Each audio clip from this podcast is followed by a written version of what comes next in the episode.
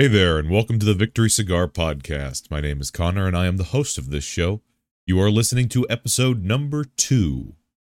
You can expect a variety of discussions about sports here Major League Baseball, the National Football League, the National Basketball Association, the National Hockey League, and NASCAR racing will be the focus of the show. But I will talk about just about anything that grabs my attention in the world of sports. Today is February 15th, 2023. And we're going to talk about the NFL, Super Bowl, of course, recapping all that. The NBA, the trade deadline, the All Star activities, and All Star game, and all that stuff coming up.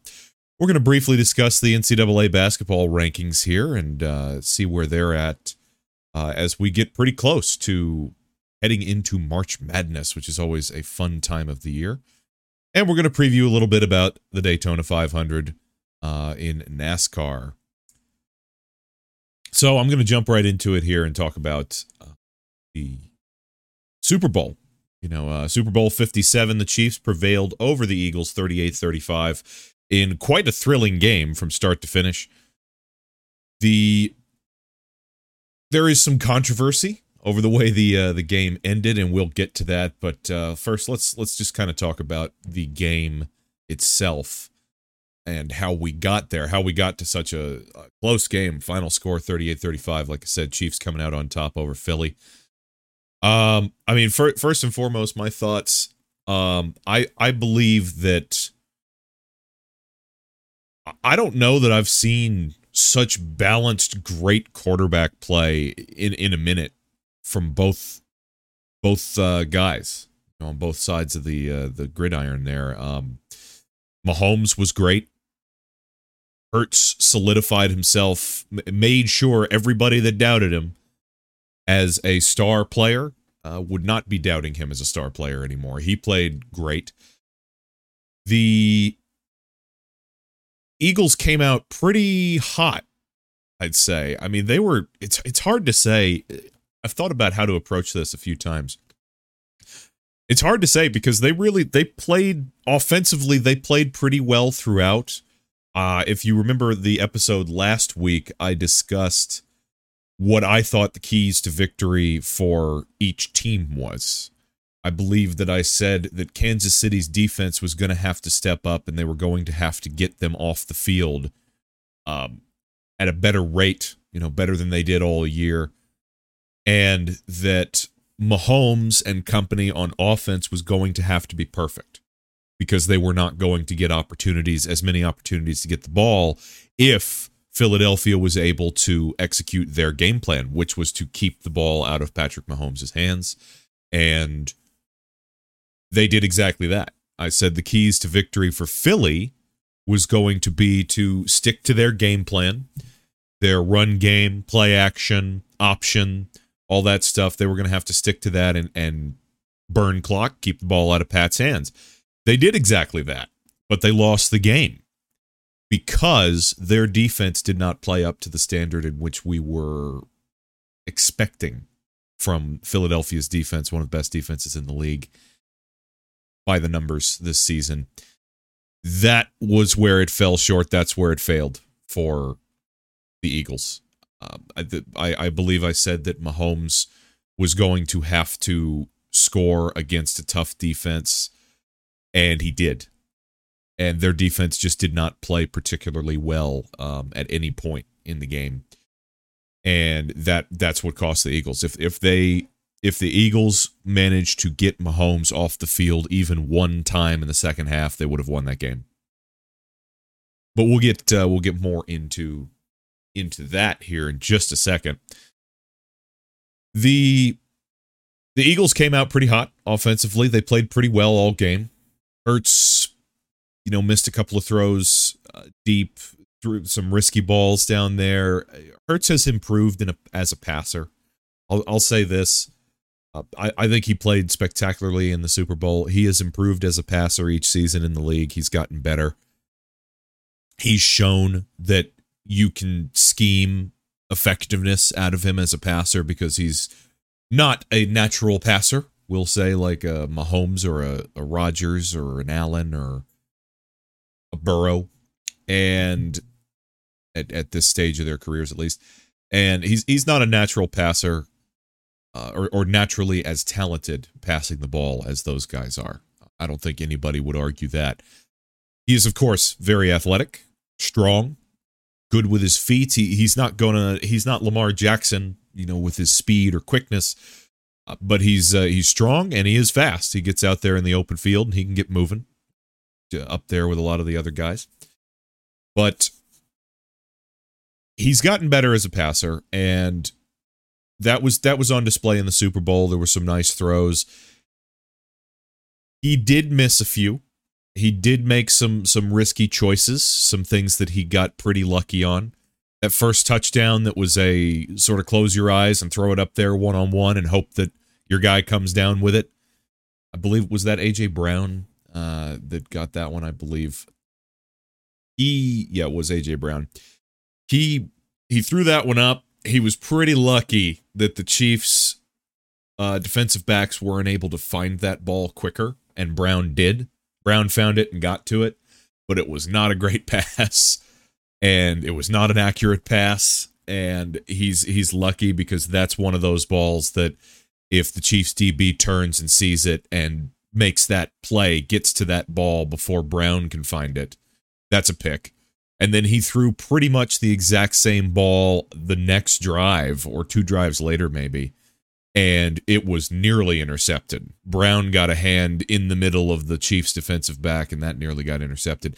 Now, Hurts doesn't throw turn the ball over very much. Now, why doesn't Hurts turn the ball over very much? Well, it was scheme, right? It's not because you're asking the guy to throw the ball into tight windows. We talked about this last week. Not everybody has to be those Rodgers, Burrows, Mahomes guys that are and and Allen that are slinging the ball into tight windows and slinging the ball deep. You, you can be a good quarterback, effective at your job by simply doing what you're asked to do. Jalen Hurts did everything he was asked to do in this Super Bowl, with the exception of, of course, fumbling the ball for a fumble six, picked up by, scooped up by Nick Bolton on Kansas City, I believe, and scooped and scored that was just that's all Hurts. He wasn't even hit uh, as far as the ball or anything like that. He just dropped the football, and you can't do that in the Super Bowl. And that that's a big, you know, turnovers are going to be a big part of that. But as far as throwing interceptions, he didn't throw any in the game. There was a couple that could have been. He didn't really throw many picks all year. He's it's they're schemed for that. Eagles are schemed for that. They're not asking him. They know that that Hurts does not have alien arm talent of dropping the ball over people's shoulders and firing, you know, ropes, lasers into tight windows and, and all that. They know. And that's okay. That's okay. I'm not saying it's not okay, but that that's okay that you can't that not everybody can do that. But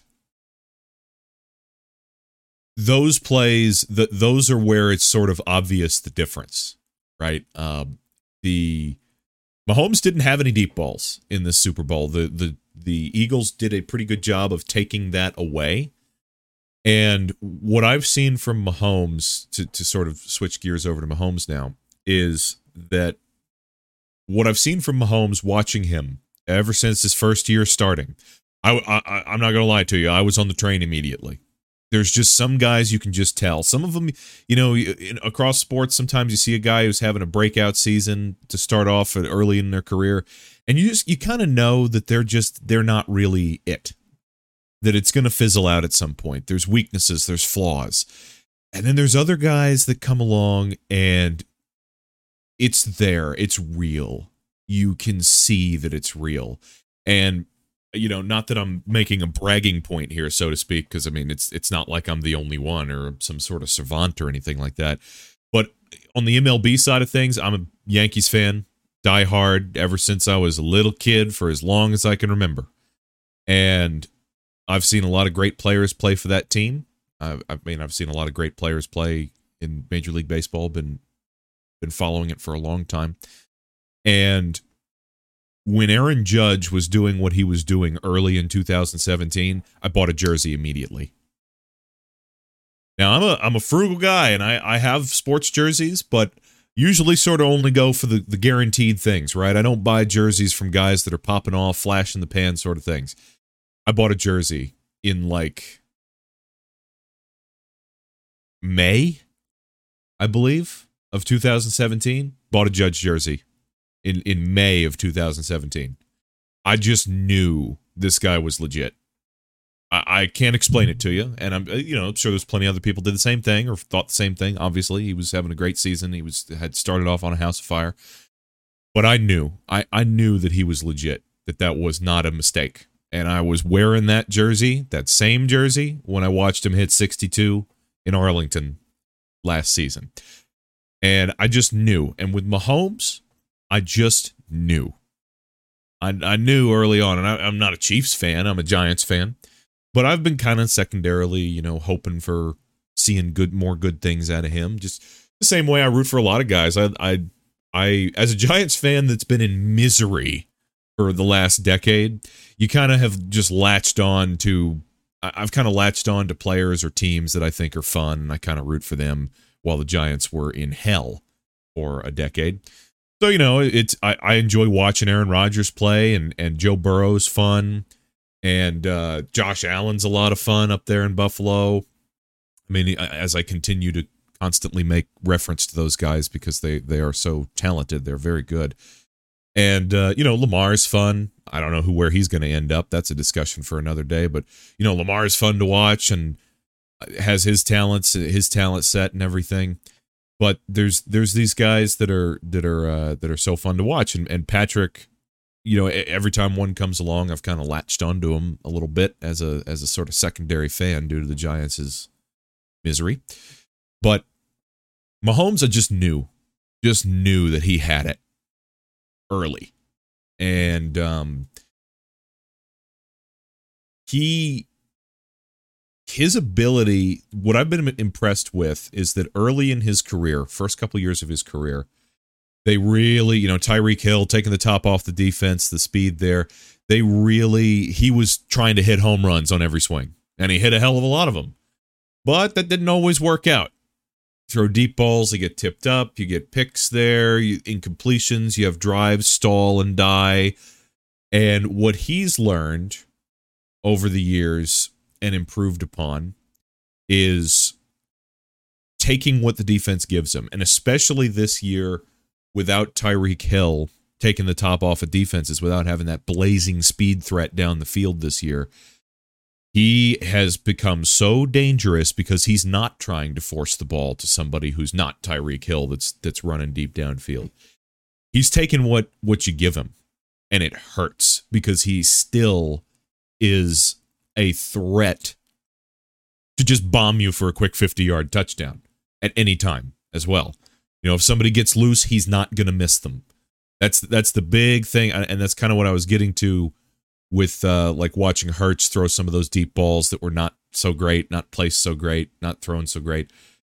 Is that guys that are the, the true arm talent passers, no, no matter who they are, and all through history, you know, your your Marinos and Montanas and and Elways, your Brett Favre's, you know all that stuff. Those guys, they just it was rare to see a miss on an open guy that was deep, right? And that's the thing about Mahomes is that you you if he's taking what you give him and you're giving him going like, yeah, sure, you know, throw throw throw a 6-yard slant route over the middle or or an 8-yard out or whatever yeah, sure. We'll we'll give you we'll kind of give you those. And where where Kansas City gets lethal is the way that they scheme their receivers for YAC yards after catch, and that Mahomes will take it. You know, he Mahomes wants to throw 50 yard bombs. Every quarterback does, right? But he, when he's taking what you give him, and he's that threat to where if somebody breaks loose deep, he won't miss. That's that's so lethal. That's so dangerous. You got quarterbacks where a guy can break loose and it's like, oh, there's a guy wide open, and he throws it in. It's overthrown. It's underthrown. It's to his right. It's to his left. You know, but those guys, the the, the truly elite passers, they don't miss, and that's what makes them so lethal. Is when they take what you give them, and they'll sit there and they'll pick up six, they'll pick up ten, they'll pick up eight, they'll pick up five, they'll pick up twelve, and then they can hit you for 35 to for the touchdown after they pick up all those yards that is that's where you get into really dangerous territory and I, and I don't just mean to be fawning over Mahomes here I'm just sort of speaking in general for those elite passers but that's what makes Mahomes so dangerous and he didn't hit any of those bombs in the Super Bowl. I believe his longest completion, I think his longest completion through the air was 22 yards, if I'm not mistaken. Um, and heck, that might have just been his long with YAC, but the he he took what they gave him, and it worked. Their running game was strong too. Kansas City's running game was strong. The um, I have the stats here. Yeah, uh, Isaiah Pacheco uh, ran for 76 yards on 15 uh, carries for a average of 5.1. So that'll work. And when you're getting five yards every time you run the ball, when that guy, that's pretty good. Jerick McKinnon ran the ball four times, got 34 yards. Of course, he would have scored a touchdown if he walked into the end zone, but he smartly slid down to help continue to run the time off the clock and kick the field goal.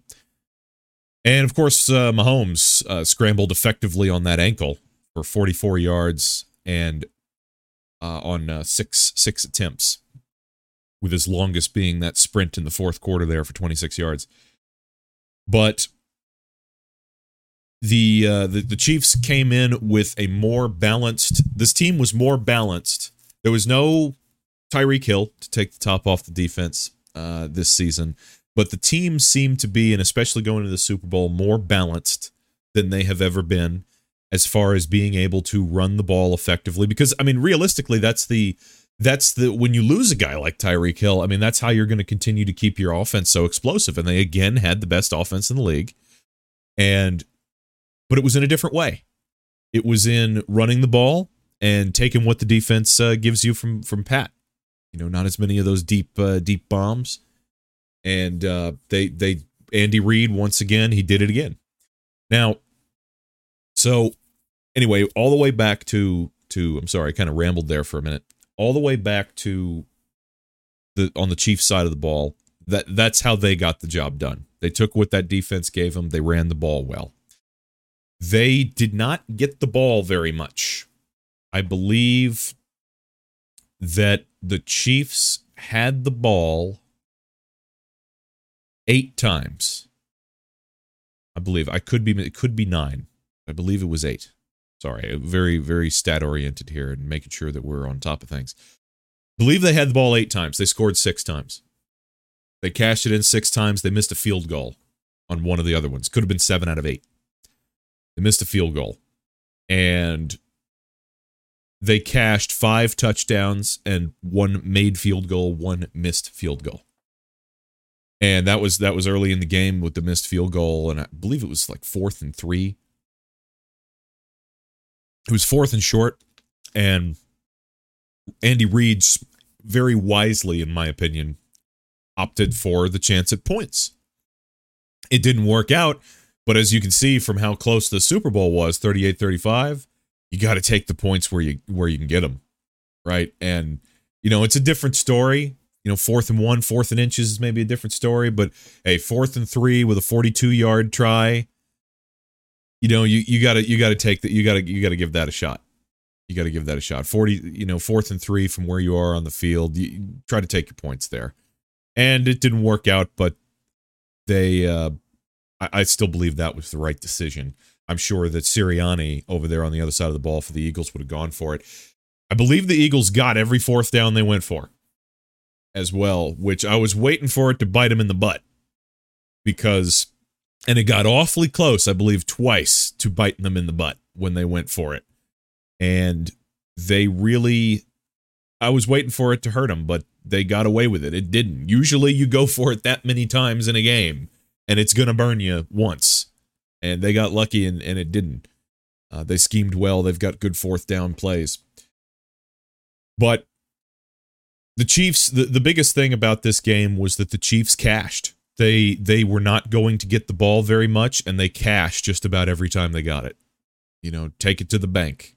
Points, points, points. They scored on every drive of the second half. They did not punt the ball in the second half. They only kicked the field goal at the end to win the game in the second half. That would have been a touchdown, obviously. That would have been five for five in the second half on touchdowns.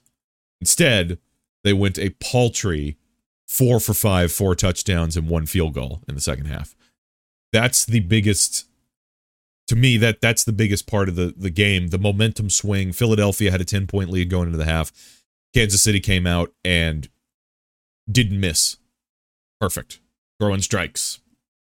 And i've got the statistics here to talk about that. Um, i'm, I'm going to get to the eagles here and i'm going to go on a whole eagles thing in just a second but we're going to finish up with the chiefs. So mahomes in the first half was 8 for 13 89 yards. So what what I'll say here too, actually, before I get into the specific stats, is that Mahomes won Super Bowl MVP. In a vacuum, Hurts and Mahomes, if you compare the stats side by side, I'll go over the individual stats and we'll go over the half stats. So Mahomes was 21 for 27 for 182 yards, 6.7 yards per attempt, three touchdowns, no picks, no sacks, and a 131.8 rating. Jalen Hurts was 27 for 38 for 304, eight yards per attempt, one touchdown thrown, no interceptions, two sacks, and of course, he rushed the ball 15 times. Hurts did for 70 yards on top of that uh, 304 passing. Now, when you look at him in a vacuum, you say, well, I mean, uh, I'm sorry, Mahomes had 44 yards rushing as well on top of his 182 passing. So in a vacuum, you look at it and say, well, Hurts played the better game 304 passing yards, 70 yards rushing. His team let him down. Now, to a degree, that that's true. His team, his defense did let him down. Now, Mahomes won MVP. There was some, you know, there was some rumbles of maybe Hurts should win it despite being on the losing team. But Mahomes, uh, uh, what stands out to me about Mahomes and why what I'll say to play devil's advocate to that argument is that Mahomes did exactly, excuse me, uh, what he was asked to do and was pretty much perfect in doing it. 21 for 27, 182. It doesn't, you know, it doesn't blow you away, but he only had eight drives. And the he threw three touchdowns, th- no interceptions, no fumbles, didn't take a sack. Now his offensive line played immaculately and sacks are usually offensive line product. It's it's hard to put a number on that. It's like when a quarterback takes a sack, probably three quarters of the time it's the O line getting beat. But there is a degree of taking sacks that is on the quarterback when they take too long uh, through their progressions, making their reads, or just making a decision, realizing that the play is not there and just throwing it away. And so that that's where that comes into play. Most of the time, it's obviously the O line let somebody blow by them or run over them and get to their quarterback. But uh, sometimes uh, sacks are a quarterback's fault. So for him to play with zero was immaculate O line play and good decisions by him. Whether it was taking the check down because the pressure was coming or throwing the ball away because nothing was there it, it's indicative of of a good game by the a great game by the offensive line and a good game by the quarterback. Good decision making. It's usually the the way that I see that. And Hurts only took two sacks. There was not a lot of pressure from from both teams in this game.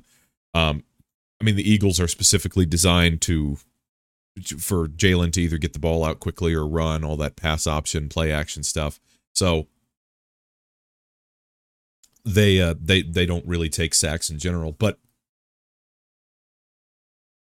so my argument for Mahomes is that when you look at that in a vacuum, Jalen Hurts played the better game, and you know statistically, yeah, I mean he he beats him on uh, over 120 yards, 122 more yards passing, and an extra 36 yards, sorry, 26 yards rushing. But Mahomes did what he was asked to do and executed the game plan perfectly. At no point did did did Mahomes look uh, nervous or anything like that. I don't think Hurts really looked that way either. But at no point did did Mahomes look nervous. He stepped in, and he got the job done, and he was nearly perfect doing it. And especially when you look at these first and second half stats, is what's really you know sort of eye popping. So we'll get to the Mahomes part here about first second half now. The first half, he was eight for 13 attempts for and completions. Threw for only 89 yards, 6.8 yards per attempt, one touchdown. And in the second half, he was 13 of 14 for 93 yards, 6.6 yards per attempt, two touchdowns. And I believe that one incompletion was a throwaway. So he didn't throw an incompletion in the field of play in the second half. That is impressive. In the Super Bowl against a highly rated defense, he went out there and just got the job done, play after play. Now, of course, they they benefited from uh, Kadarius Toney's fantastic punt return, longest punt return in Super Bowl history. Took him all the way down to the five yard line. They cashed in there, touchdown. That was the play that put them up eight, I believe. After they they scored that touchdown, got the extra point, put them up eight. Course, the Eagles came back and and got their got their six and their two point conversion, tied it back up. But he played flawlessly in the second half completely flawlessly and taking care of the ball was huge. And as well through the through the whole game, took care of the ball. He made one risky little Mahomesy magicy sort of, you know, flip play that he tried. I think that was in the first or second quarter. It was the second quarter. Uh, other than that, he took care of the ball. He didn't do anything crazy. It's funny watching him in the playoffs versus watching him in the Super Bowl. He uh, or sorry, in the regular season, is that he absolutely Mahomes attempts some risky plays in regular season games. Because I think he gets bored. Think he gets bored. That's that's the only way to describe that. He gets bored, so he tries something crazy, and sometimes it don't work.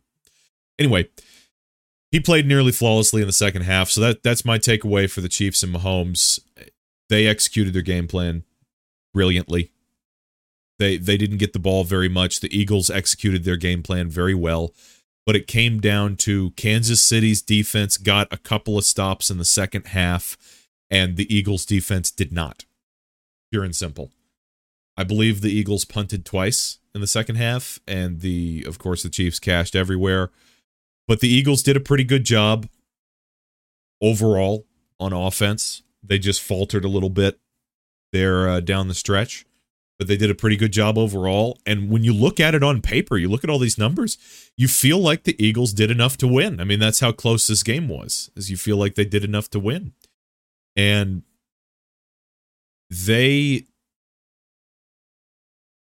It, it, it's gonna be it's gonna be interesting looking at them going forward because they lo- they've already lost uh, the news in the time between the Super Bowl and me recording this episode their offensive coordinator is gone. I believe he took the Arizona job, and the defensive coordinator, or no, sorry, I believe the offensive coordinator took the Indianapolis job, and the defensive coordinator took the Arizona job. I could have those reversed, but basically, their their coordinators are heading to Indy and Arizona for head coaching gigs. They lost them. They're going to have some free agents and everything. They're going to have to figure out how they're going to spend and who they're going to bring back or how they're going to improve the team. I mean, offensively, I think they're pretty set up. They're in pretty good shape, but the defense is going to need some work and some retooling, and they're probably going to lose some guys. They do have two picks in the draft, I believe. I think they have the 10th overall pick they got in a trade. And of course, they're going to have the 32nd or 31st, sorry, 31st pick since they have they have that. Now, um the let me see takeaways. Anything else about the game before we get into the into any of that discussion? I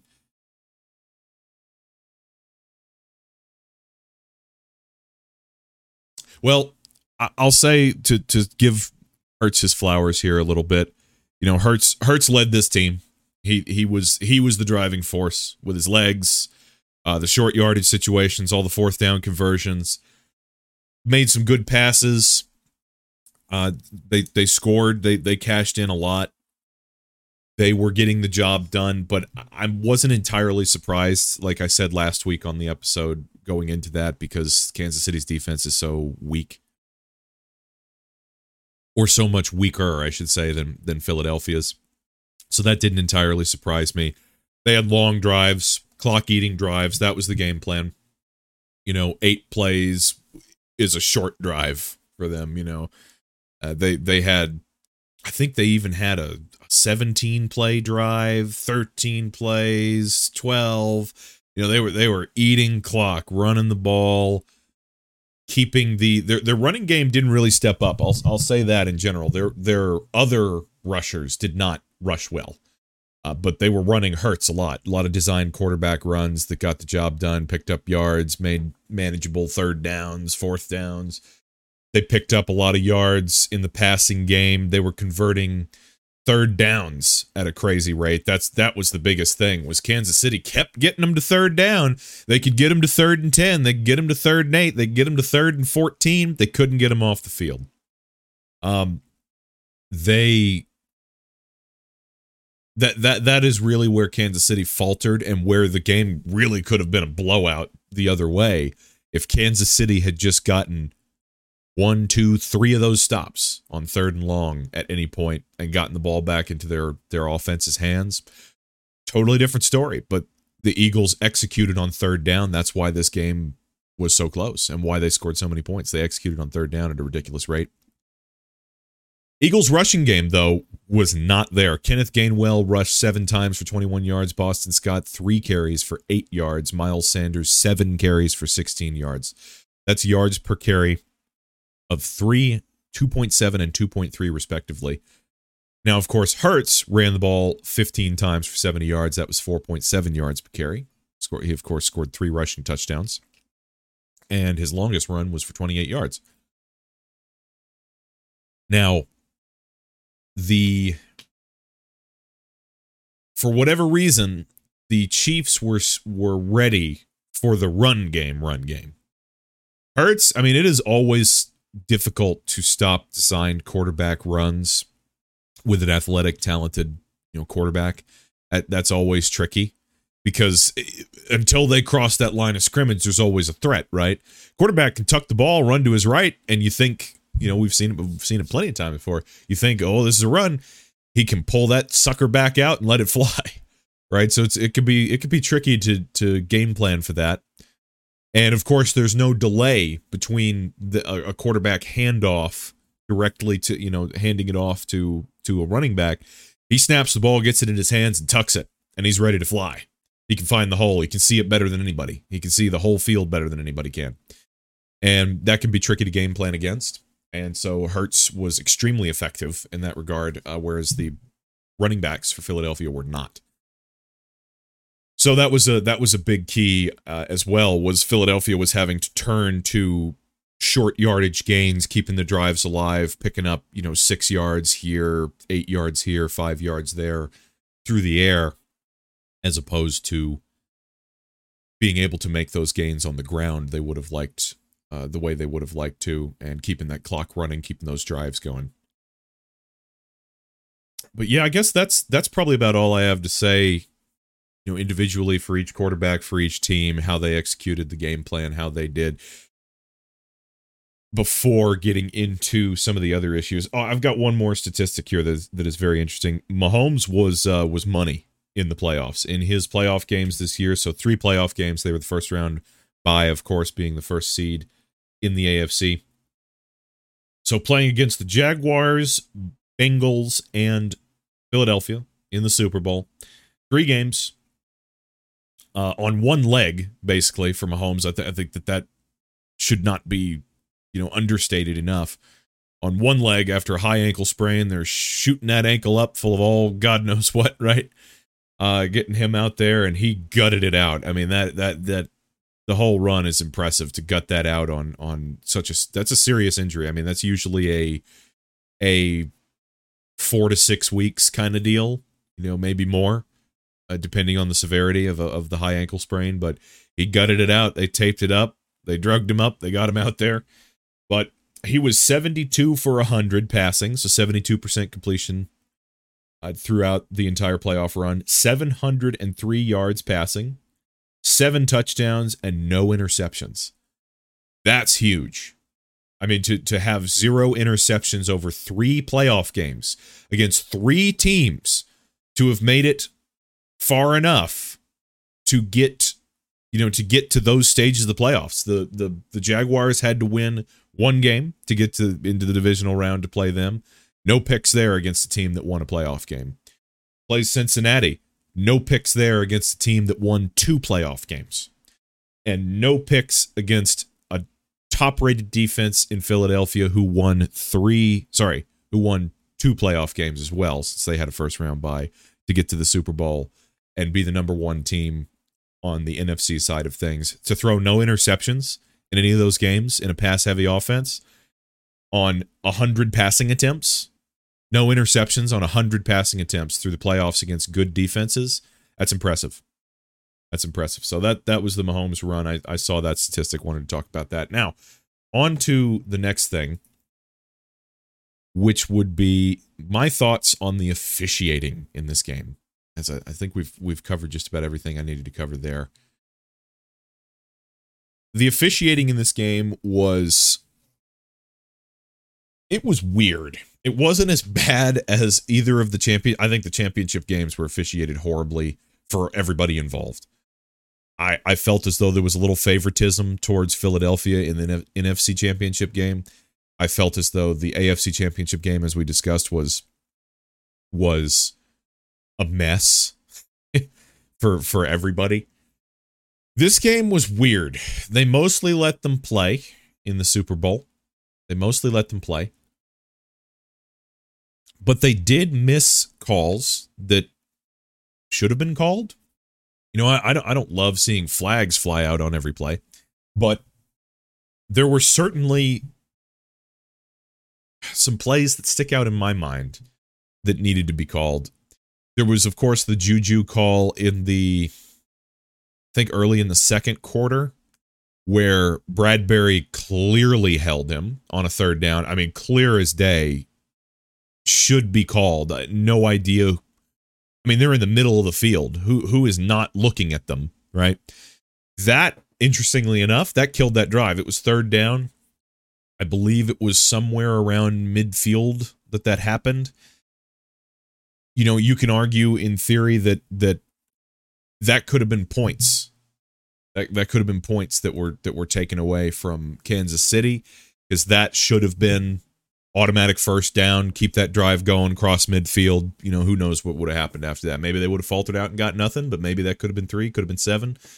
But that drive was was killed by a very clear holding call that did not get called. And they talked about this on the broadcast. This next thing that I'm going to complain about. They talked about it on the broadcast the first time it happened. And it was that Lane Johnson, right tackle for the Eagles, seemed to me, I counted four or five as I was just watching the game, that he jumped early. He was false starting left and right. And I'm not buying it from Greg Olsen that he explained, or he said, he claimed, the first they only showed it the first time. They didn't talk about it the rest of the game. Didn't mention it again, even though we kept watching it happen. That Greg Olsen, they show the slow motion replay and he goes, I I don't really think that's a false start because I think he's just sort of he's so in tune with that center Jason Kelce that that it's just at just the right time. And as he's saying this, Fox has got the slow mo where you can see the center and you can see the right tackle, and he jumps early. I mean, it's like clear as day that he jumps early.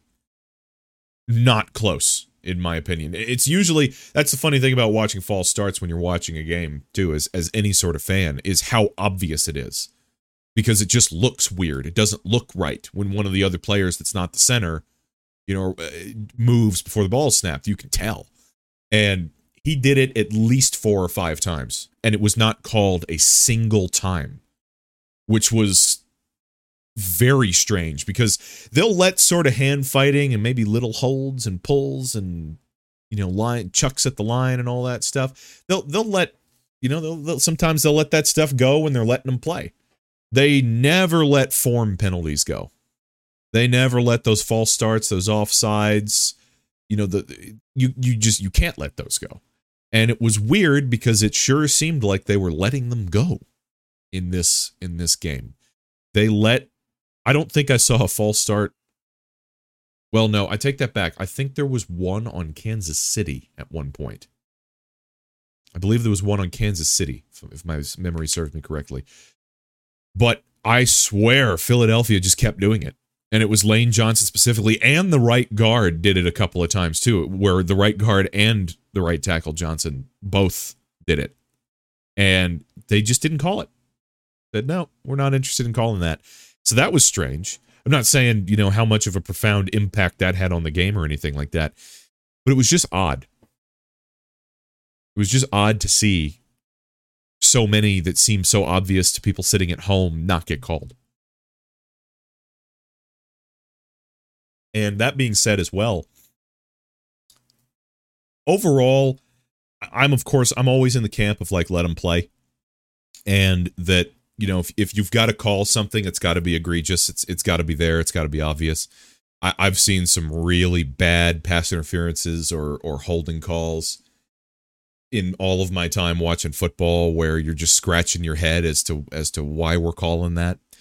And so that kind of brings us down. Those were just a couple of gripes I had that I could remember off the top of my head that that Juju should have been a hold in the, in the second quarter that that killed that drive and the, all those weird false starts that didn't get called. But overall, they seem to be letting them play. Um, but we get down, of course, the the the play, the penalty, what everybody's been talking about. James Bradberry holds Juju on a third down and I want to say eight if I'm remembering right, about third and eight, third and nine, something like that, deep in Philadelphia territory, in the red zone. A holding is called that ends up giving, I think at the time there was about a minute, uh, minute 40 left.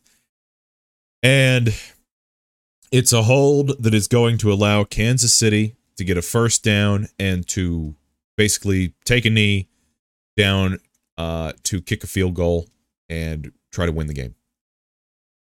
Now, everybody lost their minds that the game could be decided like this. Like Hurts deserves another shot down the field. Now, in, in speaking again as as somebody who's who's you know in the let them play camp and all that stuff, there's a few things that that sort of grinded my gears, so to speak, about the arguments about that call. For one, he did it. I mean, James Bradberry, you could say he was being classy, took the high road, whatever. He he admitted it after the game. But he did it. It's it's clear there is photographic evidence, video evidence. He did it. And it's one of those calls where if they don't make that call, Kansas City fans are rightfully livid because it's it's a foul. It's a penalty. They would be livid about about not getting that call. The way that they were livid over not getting the call in the first uh, half. And rightfully so. I think I don't think that there's anybody, you know, as somebody whose team was not in this, it, it doesn't matter. I you know, it could have been anybody if it was their team would have been livid over not getting that call and if it was their team that was you know the Philly fans they would be livid over that being called. And so it was it was one of those it was one of those plays where, you know, was it did he, you know, did he put two hands and yank on him or anything? No, he didn't. But he did with his right hand, ignore that left hand when you're seeing the replay and the, and that seems to be what they're focusing on. Right hand on his towards his right ribs, uh, Juju's right ribs, he grabs jersey. There is a fistful of jersey there, and by you know by definition of a of a holding call, that's it. He's got a fistful of jersey. You can't do it. And there's been people talking about, oh well, what about the five yard rule? I believe the five yard rule is actually gone now about the contact between the inside the five yards of the line of scrimmage, and on top of that, it doesn't apply to holding. It never applied to holding. You can never hold. That is the one you know they can let you get away with other types of contact you can never hold it doesn't matter where you are or who you are you cannot hold and he did it so let me get that out of the way first pure and simple he did it does it but at the same time does it suck that that's the way that the game you know played out and that that's the the way that the the call the way the call came down yeah it does you know because you you want to see either Kansas City make that stop and celebrate you know, or or Philly have their chance to go down and, and tie or, or win the game. But, you know, was it a penalty? Yeah. Does it suck that it ended that way? Yeah. But the I think that my biggest pet peeve, the biggest thing that was grinding my gears was Greg Olsen. everybody's been praising Greg Olsen all year for doing a great job, and he makes good insights. A lot of color guys make some great insights. He makes good insights, but he, you know, there, he he's got his negative points in my opinion as well. I won't get into that too much, but something that he did that annoyed me was his open argument with the former head of officiating Mike Pereira on the Fox broadcast. His open argument and the crux of his argument about that call, which was when it happened, he says, I don't know. I just, I don't think you can call that in this stage, at this point of the game, in the Super Bowl. You just can't call that. I don't know. I don't know. You just, you can't do that. And it was like, well, first to that end, I'll talk about the Mike Pereira thing in a second, but to that end, it's like, Greg, it's a foul. It doesn't matter if it happens in the first quarter or the fourth quarter. It's a foul. It doesn't matter if it happens in a preseason game or the Super Bowl. It's a foul. Now, we can I will agree all day with anybody that that is upset about the inconsistency of NFL officials. 100% because you you can't you can call a foul on probably every play of an NFL game. There's never a clean play. There's always a foul somewhere. You can we can we can agree 1000% on on that. I'll agree all day that the, the NFL officiating is inconsistent, and that's its biggest problem. But the the circumstances of the game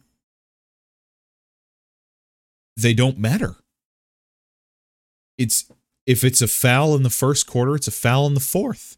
If it's a foul in a preseason game, it's a foul in the Super Bowl.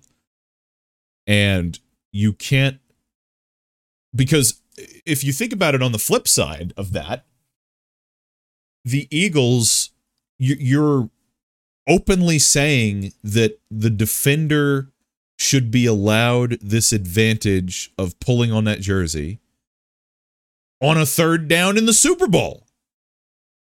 How is that right? How how is that right to say that the receiver should get cheated because it's third down in the Super Bowl? Late in the game in the fourth quarter. So that that's where my brain breaks on trying to understand the logic of that. Where it's like ah you, you can't call that the fourth quarter of the super bowl. You can't, you can't call that. That's a that's a that's a bad foul. And it's like it'd be one thing if it was like a a illegal contact i guess i guess what i'm getting at is that this was clearly a penalty and to say that it was not a penalty or that it shouldn't be called is coping because it, it's not like this was a complete like they barely brushed or something like that and they called it a flag. Then I could see your argument to that where it's like, hey, you know, what are we doing calling that? Because I mean, first, I mean, but it's not what are we doing calling that in the fourth quarter? It's what are we doing calling that in general would be my argument to to that sort of point, if that makes any sense to you listeners out there. That what are we do when you see a really like a barely brushed a guy or whatever and you get some kind of illegal contact or whatever penalty on that. And it's like, what are we even doing calling that in general? So that's a completely different argument. I'm not talking about calling that fourth quarter. That's just, you know, what are we doing in general? That was a foul. It was clear. He did it. Now, the second part of what he did annoying that was annoying to me, Greg Olsen, that is, in arguing with Mike Pereira, going, Mike, Mike, I, you just you can't call that in the Super Bowl. Mike Pereira is sitting there going, Greg, it's a foul. It it it has to be called. It's a foul. And he's going, I just didn't really see it. And it Mike Pereira was trying to explain, and Fox did an incredibly poor job of finding a good replay, a good angle that would show this better but it was off the the jump of the route and when he went into his break that I believe Juju went right then went left. And when he went left is where Bradberry grabbed him and grabbed and held. And there's angles, there's obviously there's plenty of photos out there that that you can find that shows shows that. But on Fox, they were sort of framing it that was I think that's what caused the controversy. To be honest with you, is the was the Fox coverage where the Fox is only showing a very brief, a millisecond of the hold, and then showing the left hand go to the left side of Juju as he goes tries to go over the top. Whereas I don't think this controversy is much of a controversy if Fox got it right and showed you, and that's what Mike Pereira was trying to say, was he was saying, Greg, look at the whole play. Because they didn't show, they didn't do a good job in live time of showing the whole play and how there is a very clear, obvious grab and pull, a hold, very clear and obvious. And if you don't believe me, look it up yourselves. Okay, I, I can't show it to you. We're in an audio medium right now. I can't show it to you. But look it up yourselves and watch the whole play. You know, find a video that shows you every angle that they got that's been put together that shows you the whole play and you will see it. It's there. And it's not like they threw the flag after the incompletion as well. That flag came flying out very quickly. That flag came flying out as soon as it happened, well before Mahomes threw the ball. So it it was there and they saw it. And they were they were throwing it and they didn't throw it just because the pass went incomplete. They threw it well before the ball was thrown. They threw it because they saw it. And I just I I personally I think it's just such a non it's such a non-issue. The the the that's not what lost them the game. That's not what the, what lost the Eagles the game. That's operating under the assumption that Philadelphia would have tied or taken the lead as well with no timeouts in a minute 30 left or whatever it would have been as well. That's operating under that assumption, which is absurd. I mean, people will say, well, they should have had their chance. They lost that game because their defense didn't get a stop in the second half. They lost that game because their defense got two stops, really only got one stop. And heck, that the, the stop they got was a was a hold in the second quarter. They lost because they didn't get any stops. That that's it. They lost because their defense gave up four touchdowns in the second half. I just don't think that you can frame it any other way. Or sorry, I should amend my, what I said. Uh, three touchdowns, not four.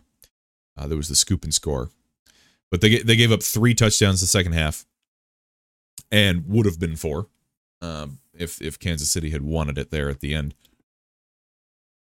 But they gave up three touchdowns the second half. That that's why they lost and their their defense couldn't get a stop. Their defense gets one stop, they win the game, and they couldn't get off the field. So I think it's it's ludicrous to say that the, that the play cost it. Sure, it it cost them their shot at maybe being able to tie the game or win the game, but it didn't cost them the game. And the guy he he did it. Bradberry did it. He admitted he did it. He said he said that I I did. I held him. I hoped that they wouldn't see it, and they saw it and they they lost the game. I mean, they they, they lost, and and I think I just think it's it's foolish to sort of uh, to hyperfixate on that, and that Kansas City, uh, Kansas City was certainly Kansas City was certainly uh, the beneficiary in in that particular situation, but they uh, it was a it was a flag. I mean that and that's that's my opinion. You're listening you're you're listening to all my opinions. I'm not the I'm not necessarily the the fact show the or the reading statistics show. It's an opinion show. And in my opinion, that was a penalty and that I I I challenge anybody that disagrees to go back and look at the tape and look at it. And don't come just just don't come at me with the well, you can't call it on the Super Bowl. Well, when should we call it? It's a flag by the rules. You either have a rule book or you don't. And it it it it was a you know, it was a flag. So that's that's my take on that. That wraps up the NFL season.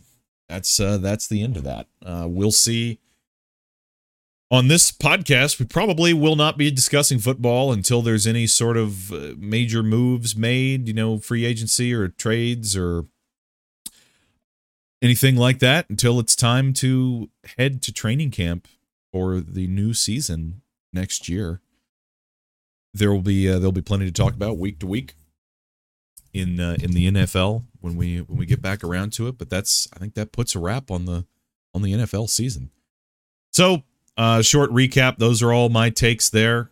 Uh, the uh, the whole too long didn't listen uh, as we're about 55 minutes deep into this discussion is Mahomes played great.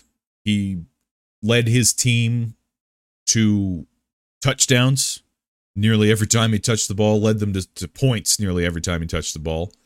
Didn't turn the ball over, played fantastic uh, throughout the playoffs on one leg, seven touchdowns, no interceptions, 72 for 100 passing, 700 yards throughout the throughout his uh, postseason run through the Super Bowl. Fantastic performance by him all the way through.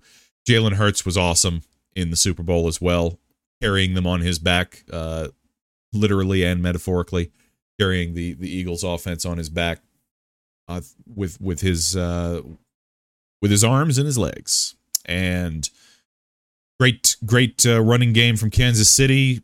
Philadelphia running game kind of shut down. The game, the officiating of the game, very odd. As I said, some things that were maybe missed, and uh, it was a penalty at the end. It was a hold, and you can't if you're not gonna you you can't pick and choose where to call it. The uh, the defense should not be allowed an advantage just because it's late in the fourth quarter in the Super Bowl. You commit a foul, you commit a foul.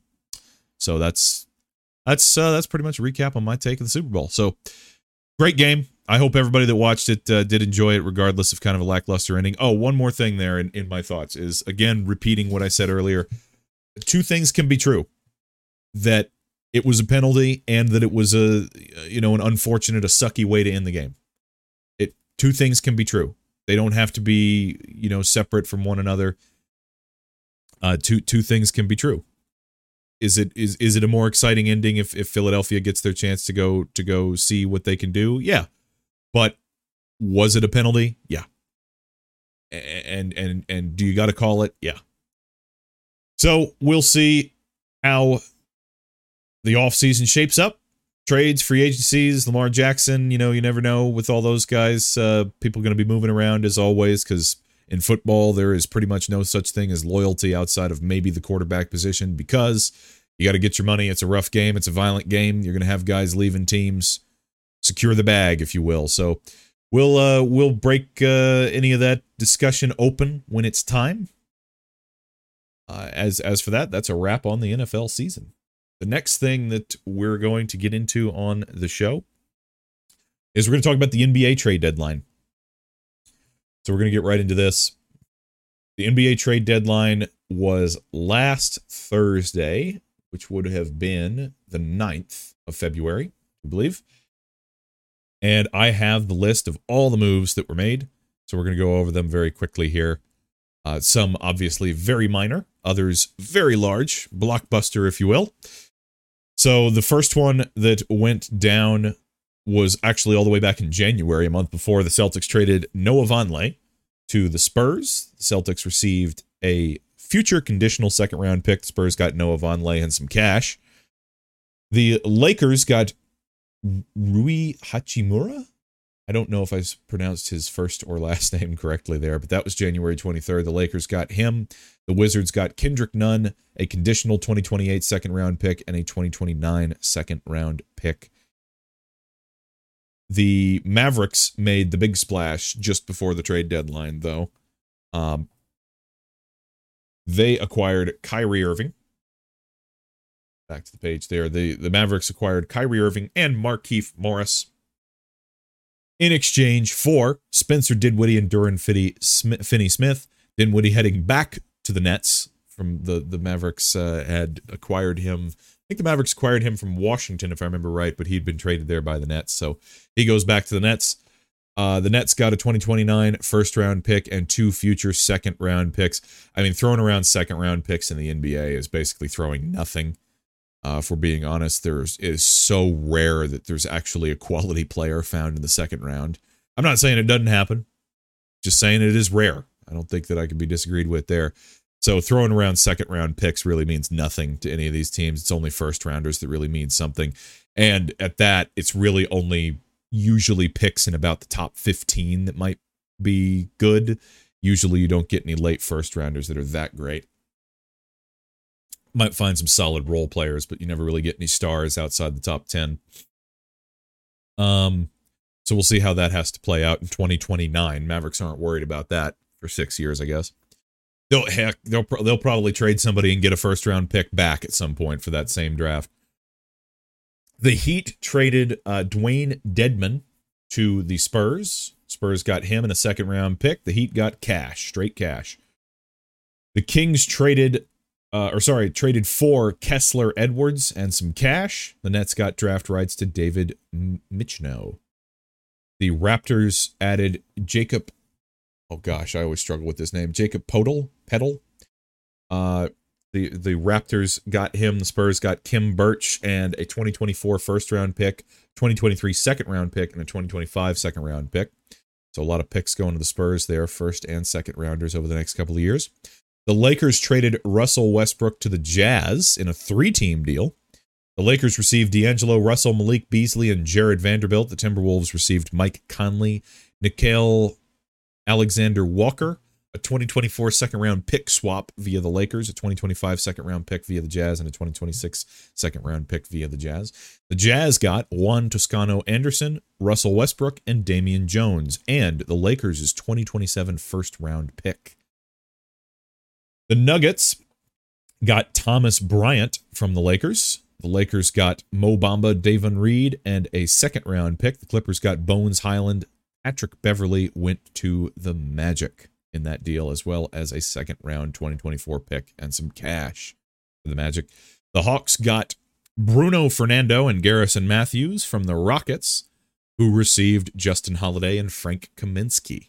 I think Frank Kaminsky was with the Rockets before, so I guess he's back over there. And a 2024 second round pick and 2025 second round pick.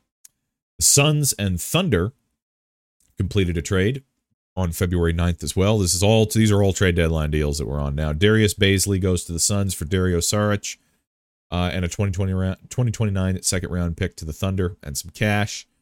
The Pistons got James Wiseman. The Warriors received Gary Payton II, who I think Gary Payton II was with Golden State. I could be wrong.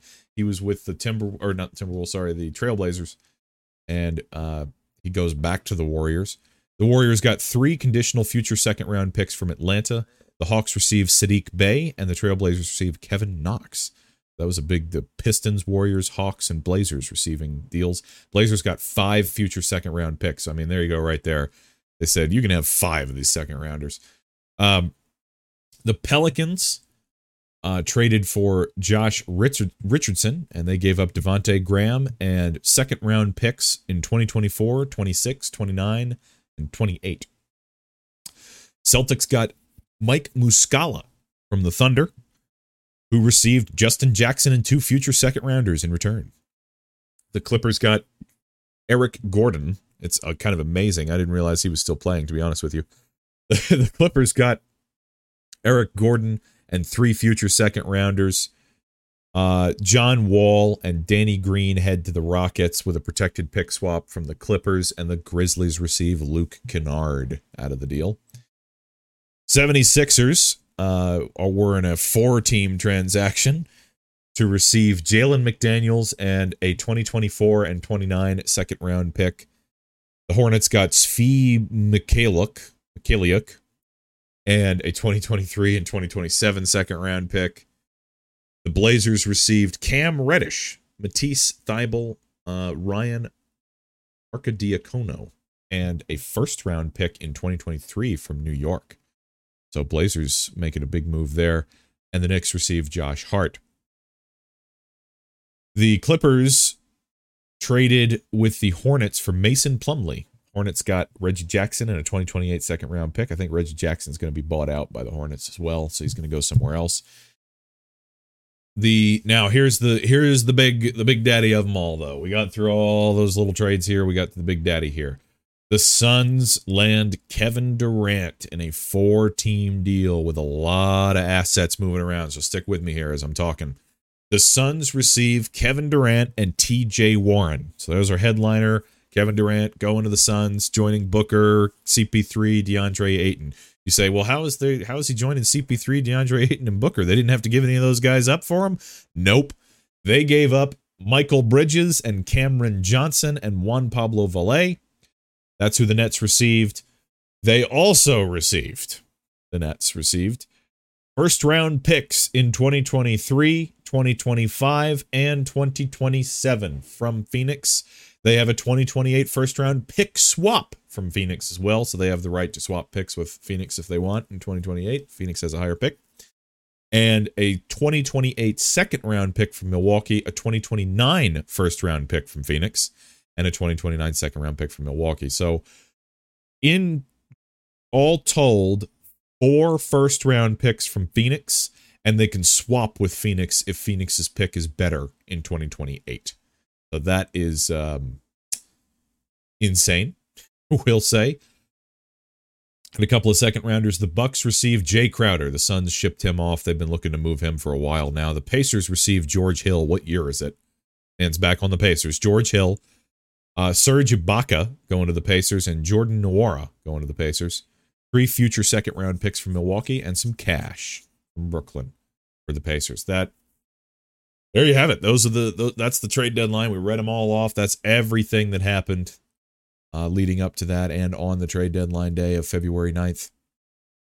Um, yeah, the big deal being Durant going to the Suns, and of course Kyrie going to the Mavericks. So the the Nets totally blowing it up, basically.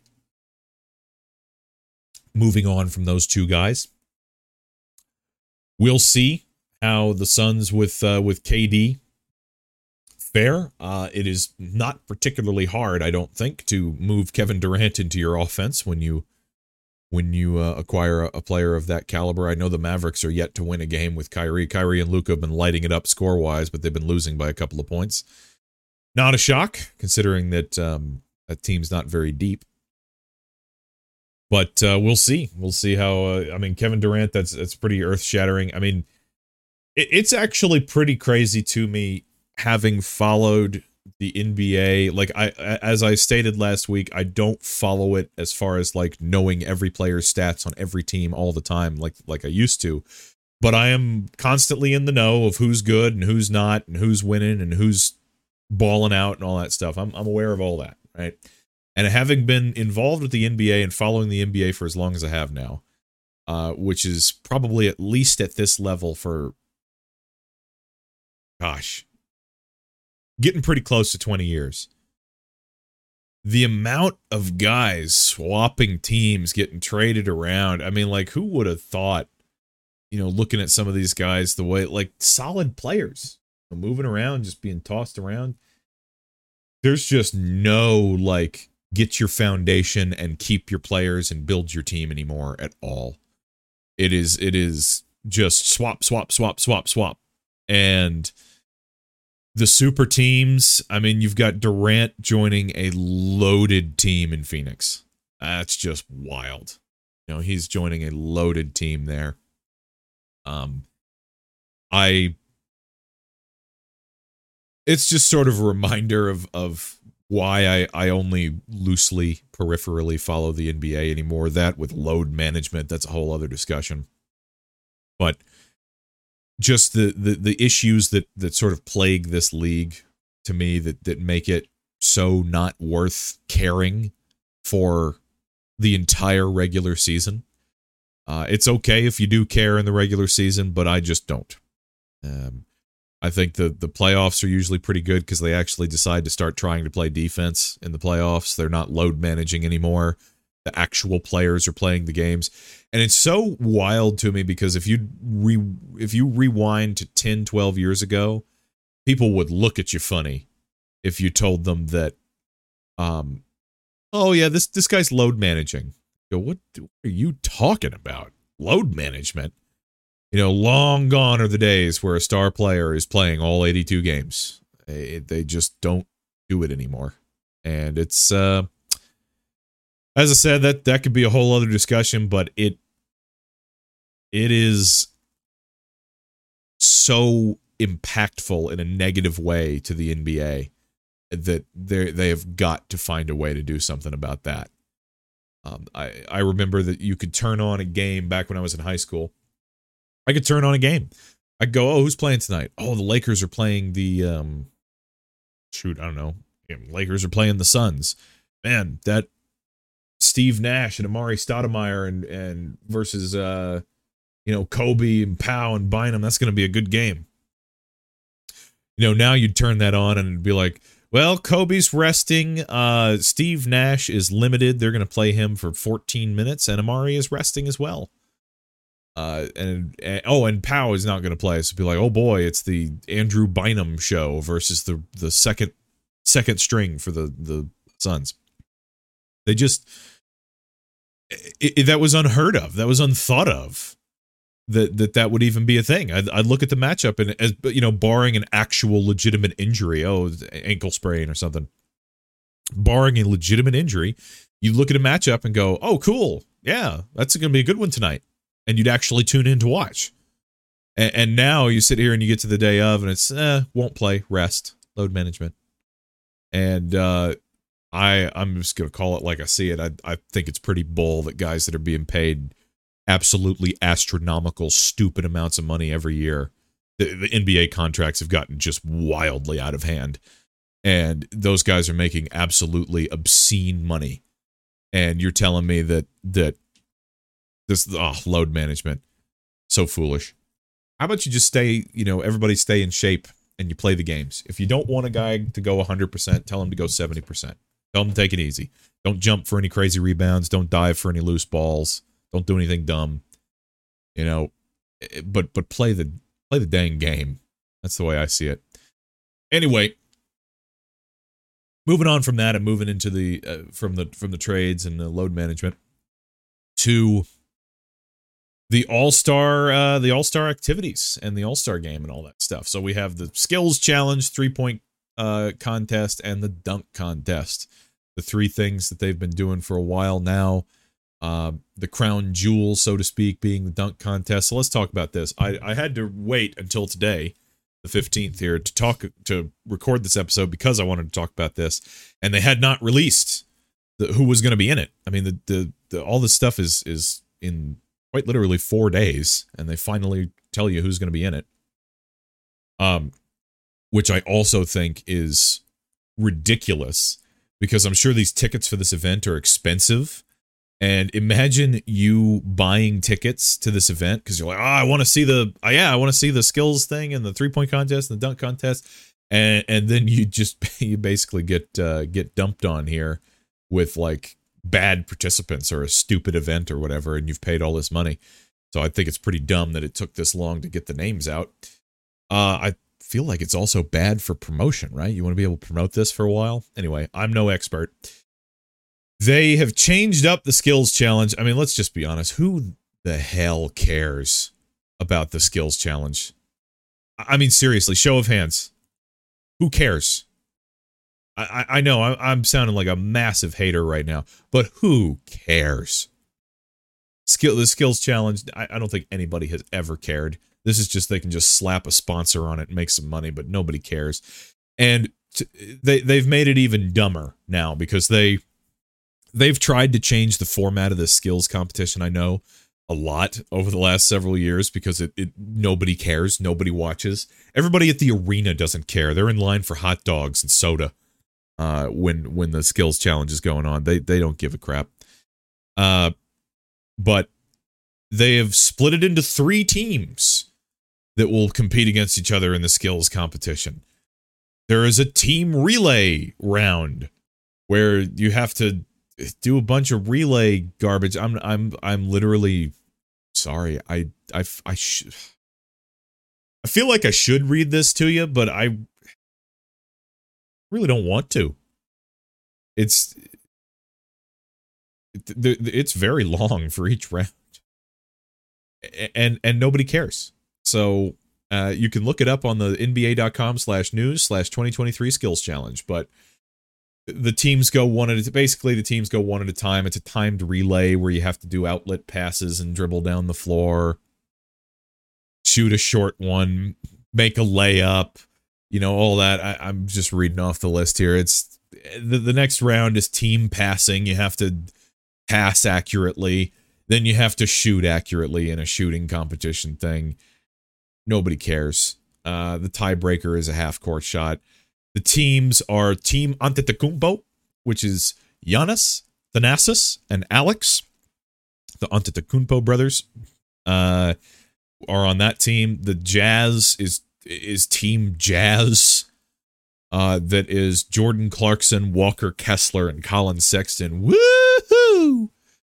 The rookies are uh, team rookies is Paolo Banchero, Jaden Ivey, and Jabari Smith Jr. Okay. So I'm just moving on from the skills challenge. Nobody cares about this.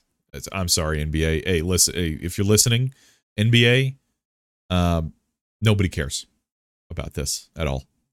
Uh, now, the other two competitions that people do tend to care more about are the three point contest and the dunk contest. So moving on to the three point contest, always the second event of the evening, past the skills competition where everybody is peeing and buying pretzels.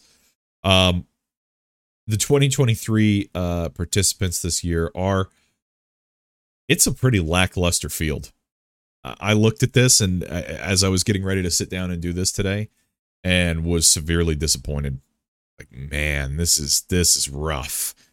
Uh, because the the three point contest, dunk contest, the main objective needs to be that you get your stars into the event. Get your stars into the event. Um, We've got Tyrese Halliburton. Man, sounds like a fish. Halibut. We got Tyler Herro, Buddy Hield. Evan Huerter. Damian Lillard. See, there you go. There's a star player. Lauri Markkanen. Hey, he's emerging into a, a star. He he deserves to be there this year for sure. Anthony Simons and Jayson Tatum. There's another star player. But you know, the other guys are I'm not saying those guys are bad. You know, Tyrese Halliburton, Tyler Herro, Buddy Hield, Kevin Huerter, Anthony Simons, if you're listening, okay. Not saying you guys are bad players. You're good players. You're just not star power names. And arguably Lauri Markkanen is not a star power power name either, but he he's been balling out of his mind this year, I think, and and shooting the, the ball. He deserves to be there. Maybe those other guys do too, but Lillard and Tatum are the only star names here. That's it. Those are your two star players in the three point contest. You ask me, that's pathetic. To have eight guys in the contest and two of them are well recognized star players. Uh, that is just how hard, how lazy are these NBA players now? I'm sorry, but it's just true. To not, they don't want to participate in a three point contest. What do you have to do to get these guys to give a damn? And because uh, I'm going to talk about that whole point in a minute when we talk about the game. But man, it's a three point contest.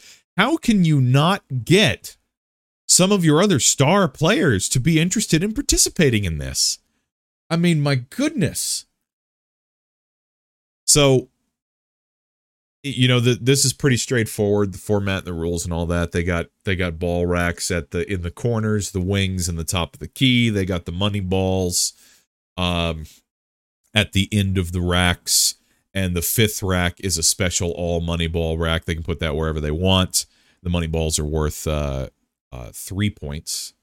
And the uh regular shots are worth one think the money balls used to only be worth two so i guess they changed that but um, they have one minute, 10 seconds to shoot as many of them as they can. Uh, three people compete in the final round, so it you know weeds down from there. But I just I think it's pretty pathetic to have two star names there out of eight possible participants.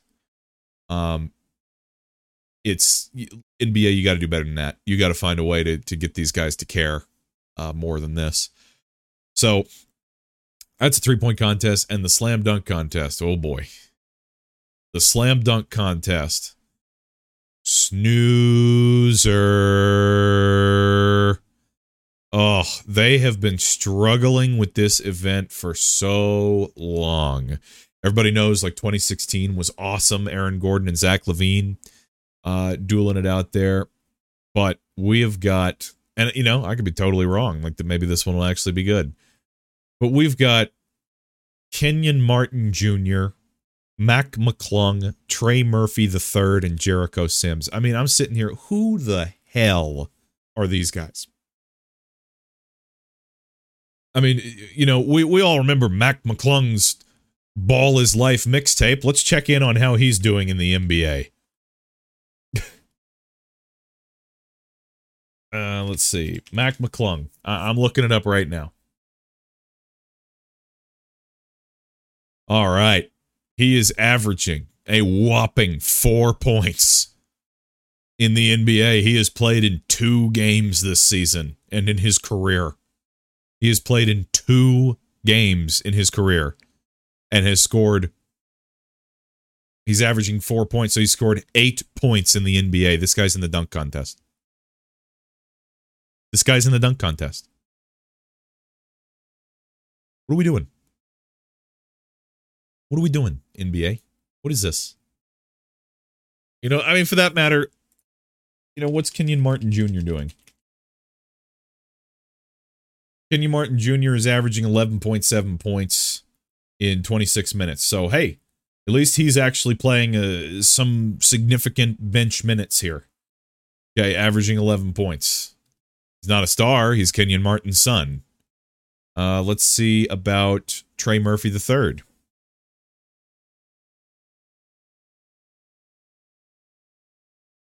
Trey Murphy III is averaging is a nine points in his career score. He's averaging 13 this season. He he is a, a nine points per game store, scorer in his career.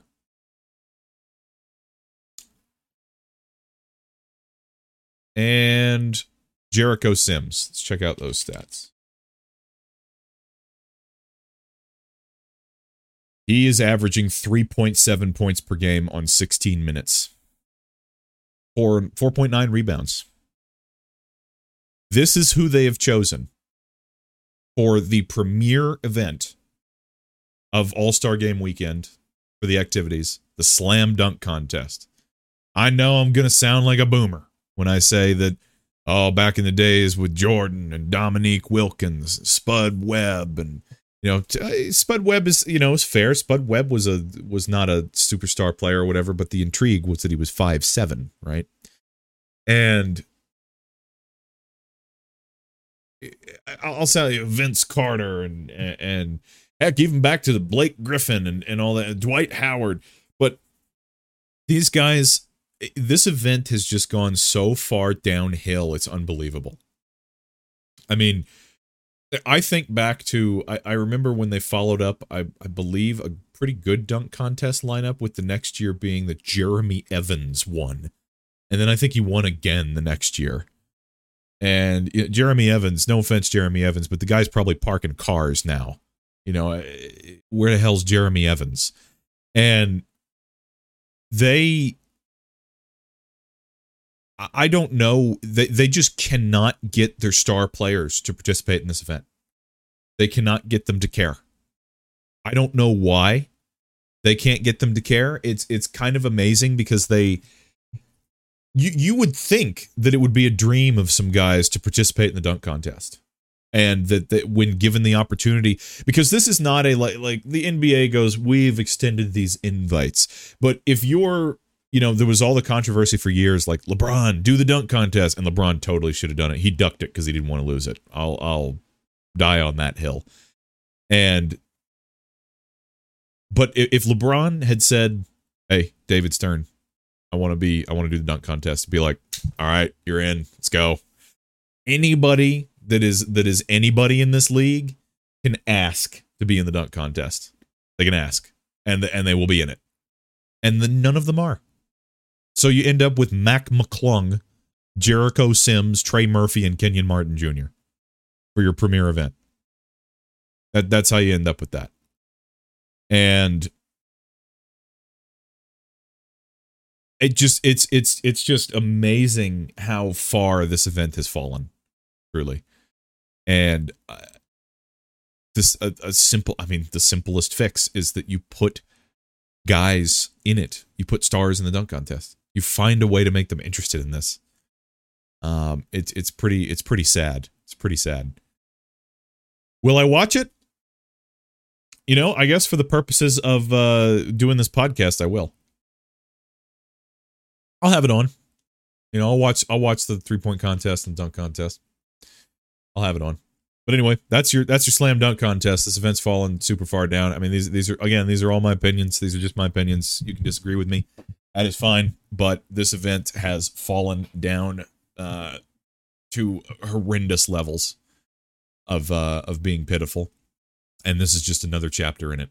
Now, the All-Star roster. Let's talk about this. Of course, the All-Star game um, is there is, is a popularity contest uh, as far as the starters go. I believe I think that's where the votes come in, and then after that, it's your um, it's your your peers and and people around the league. Um, so our all stars are all excuse me our all star starters for the Eastern Conference. They're doing they're not doing East and West again. They're doing the team captain stuff is Giannis Antetokounmpo is the team Giannis captain in the Eastern Conference, um, who will have himself on the team, obviously. Joel Embiid, Kyrie Irving, Donovan Mitchell, and Jayson Tatum. Uh, Joel Embiid is replacing Kevin Durant in the starting lineup due to injury. Um, and he he's uh, oh Embiid is taking his place. On the Western Conference, LeBron James team is Luka Doncic, LeBron James, Lauri Markkanen. Again, he's been balling out of his mind. Lauri is is awesome, and I've been following Lauri ever since he went to University of Arizona, bear down, um, and uh, knew that that eventually he was going to break out. He was going to be a good player in this league. Ja Morant and Nikola Jokic uh, round out the starters on the Eastern Conference side of things, for the reserves, we've got Kevin Durant, voted as a starter, but is injured and will not play. Bam Adebayo, two-time All-Star, three-time All-Defensive Team. He's he's getting his flowers there. Jaylen Brown, DeMar DeRozan, Tyrese Halliburton, Jrue Holiday, sorry, Drew Holiday, uh, Julius Randle, and Pascal Siakam. Those are those are your uh, Eastern Conference reserves. On the Western Conference side of things, we got Steph Curry, Zion Williamson. Uh, Steph Curry is injured and will not play, as is Zion. Anthony Edwards is an injury replacement. De'Aaron Fox is an injury replacement. Paul George, Shai Gilgeous Alexander, Jaren Jackson Jr., Damian Lillard, and Domantas Sabonis. Those are your Western Conference reserves, including those that are injured and will not play. So, I, there's nothing wrong with these All Stars. Uh, let me let me get that out of the way since I sounded like such a hater on the other thing. There's nothing wrong with these all stars. All these guys deserve it. They're all doing they're all doing great things. Um, what I have a problem with in the All Star game is how pathetic this event has gotten from a standpoint of that all these dudes are mega rich and they don't care. And they go out there and they jog and they pull up from half court and a guy runs up does a lazy dunk or something. Or they run around another lazy three point shot. And they're just jogging around doing nothing. And it's an exhibition game right so why would they want to play hard or risk getting hurt all that kind of stuff but then they usually decide to actually try for about five minutes in the fourth quarter they just kind of keep it close hell, they're probably told just keep it close. Like, hey, if you score a little too much, let them get some shots up. Um, and they they try for about five minutes, kind of at the end, and that's the game. It is boring these days.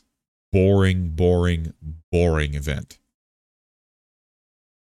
And interestingly enough, it's having an, an entertaining all-star game is kind of tough these days. I personally these days i think baseball's got it.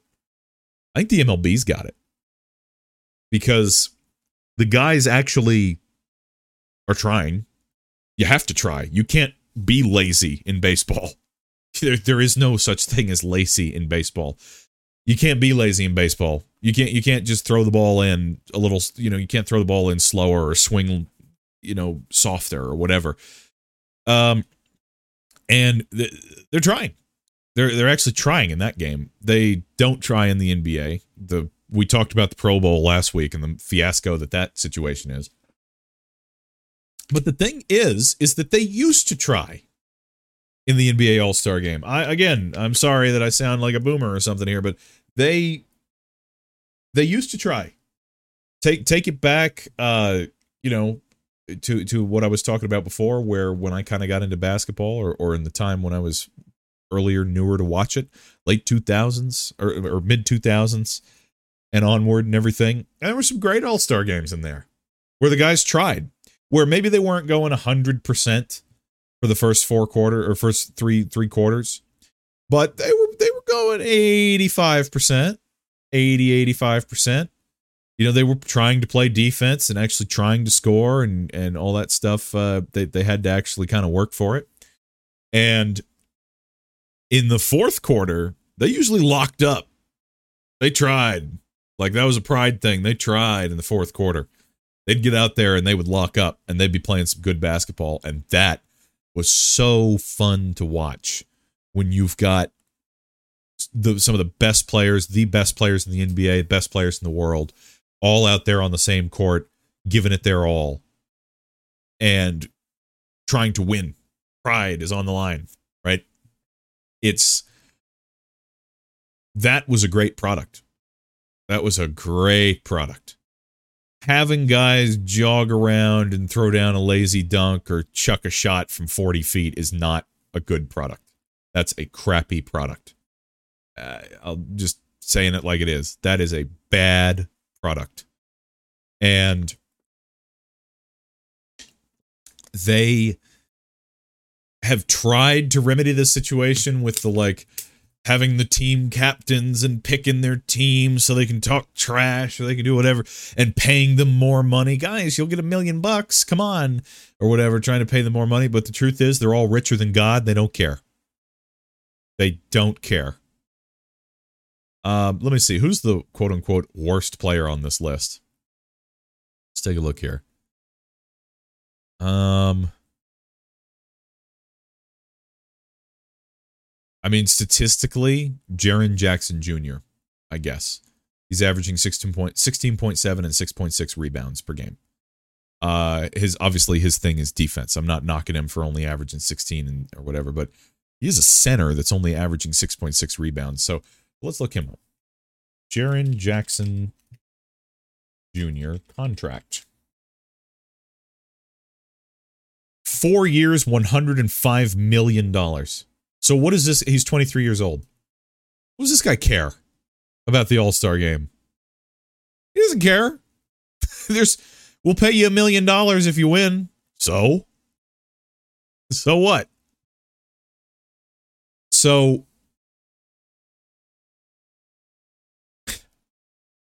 goodness gracious, he and that's not even including, you know, the money before that. Let's see what. Did he make anything before that?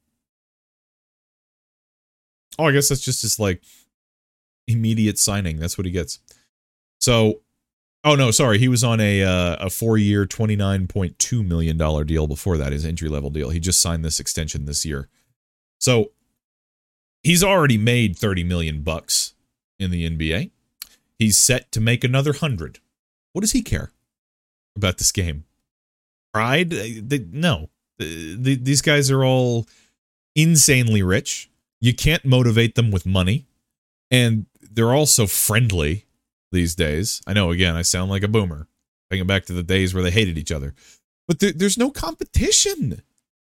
They, they, they don't hate each other. They, they, they're all friendly. They don't care about money. You, you can't get them to there is there I don't see a path. I guess my whole thing here is that I don't see a path in which you can make these guys care about this game. I don't see it. I, I'm totally open to suggestions, but I have thought about this before. I don't. There's no way to make them care. There was there was a time you know, where when the guys would win a new car or get a big cash bonus for winning, that that was huge. And they cared. They thought about it. Like, man, yeah, we'll win this game and, you know, we're, we're getting a big fat bonus. This is awesome. And, and now all these guys make ignorant amounts of money and you can't get them to care whether they win or lose. They probably get, you know, they're going to get paid something, win or lose. So what do they care? And it doesn't take any meals away from them to lose this game. So that that's a that's a big uh that's that's my biggest gripe. That's me rambling on about that. That's my biggest gripe. Uh, with with this game, I don't I don't have a problem with any players in it or anything like that. Um, they all deserve it, but they don't care about the game. It is guaranteed to be another terrible product. You can't make them care. You can't make them try. It, and it's it's going to be it's going to be bear it's it's going to be bad. It's going to be unbearable. So that's uh yeah, that's what I have to say about that's what I have to say about all the all-star stuff. Three point contest, you're lacking stars, and that's a that's a an issue. The dunk contest, your premier event, no star power. Um pitiful. And your all-star game, nobody tries and nobody cares. And it it it just it just means it just means so little. It means nothing. And um it's very unfortunate. Again, a fall from grace of a of a of a great spot they were at when these guys did care. So that I believe is just about going to wrap up our NBA discussions right there. So that uh, that has that wrapped up in a neat bow. Uh, the next thing that we are going to discuss is we're gonna we're gonna keep this a little bit um, quicker.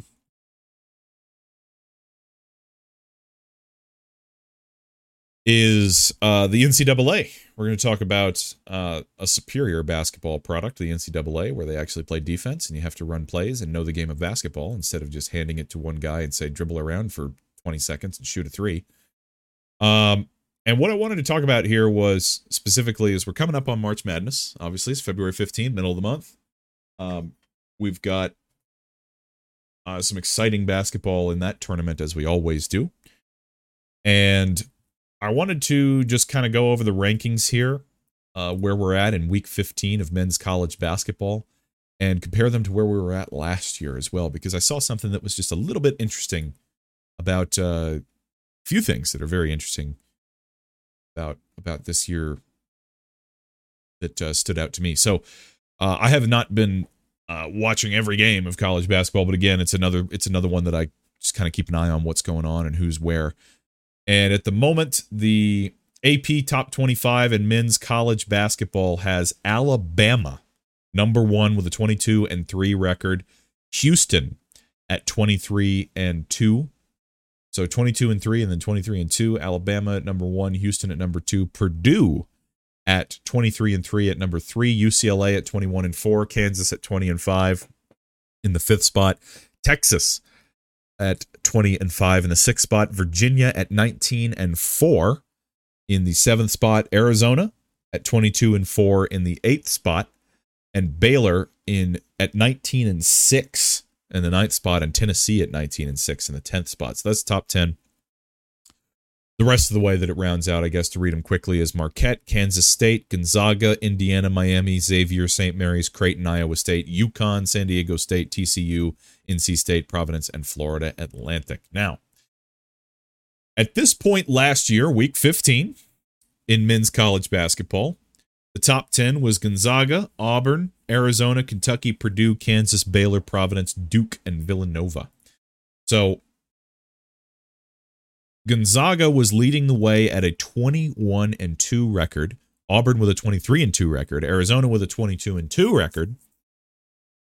Kentucky 21 and 4, Purdue 22 and 4, Kansas 20 and 4, uh, Baylor 21 and 4, Providence 21 and 2, Duke 21 and 4, Villanova 19 and 6. That was our top 10.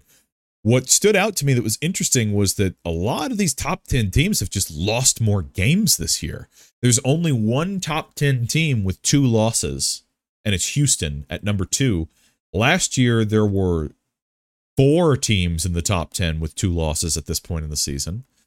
And there are one, two, three, four teams this year with five or more losses in the top 10, and there was one last year, and it was the 10th team at 19 and 6. It was Villanova.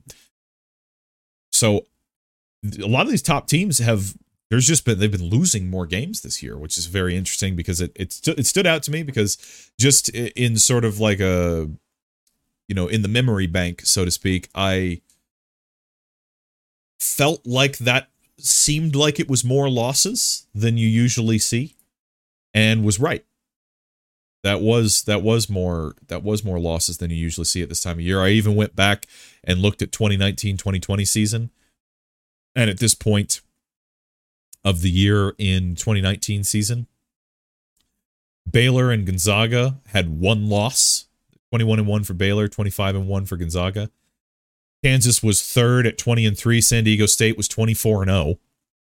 Louisville was 21 and 3. Dayton was 21 and 2. Duke 20 and 3. 20 and 3 for Florida State. 19 and 4 for Maryland. And 18 and 5 for Seton Hall. So you see the same trends. We've got, at this point in 2019, we've got two one loss teams, a zero loss team, one five loss team in the top 10, and it's number 10.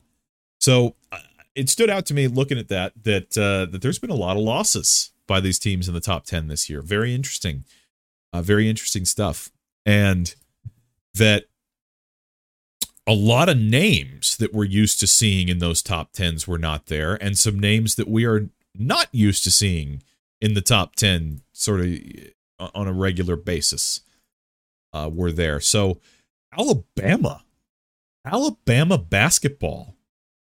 Now, when we look back to 2019 2020, they weren't even top 25 at this point of the year. Uh, in the final rankings, they didn't make top 25. I don't even know where they finished. In the 2021, let's see.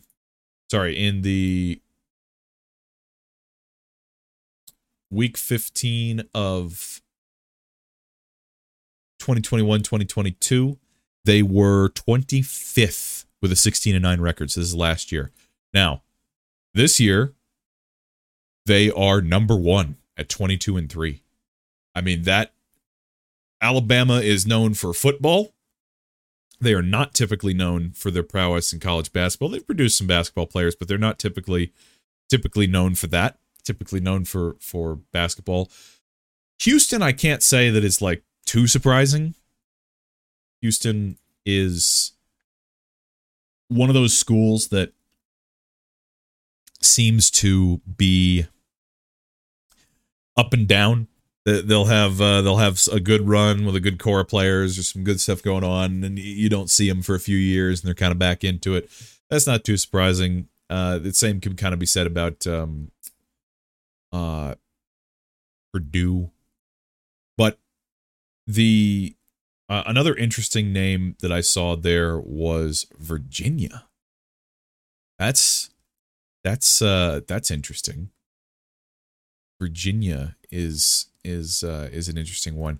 They like they've been at the top before. Don't get me wrong. That's I'm not saying they've never been there or anything like that, but they. Where was the rankings from uh, from last year? I'm sorry. Hold on. Uh, Virginia wasn't even a top 25 team last year. They they weren't even a top 25 team last year. Uh, so to have them come out of the come out like this is is pretty pretty insane. Uh, they've had some good teams in the past though, and but they're they're up there in the uh, seventh spot. Uh, Arizona, you know, there's some guys that we do always see here though. Arizona, Kansas, uh, UCLA is kind of up and down. I feel, but they're usually more towards the up than they are the down. But sometimes you get a down year out of them, then they storm back and they're good for three more years. Uh, Kansas is, is just about always there. Uh, Baylor is a consistent name, especially recently. Uh, to to see there, but uh, Gonzaga falling all the way to 13th at the moment, um, and not having Duke or Kentucky. Thank God, am I right? Having not having Duke or Kentucky in the top 25 is uh it's a it's a great feeling, really.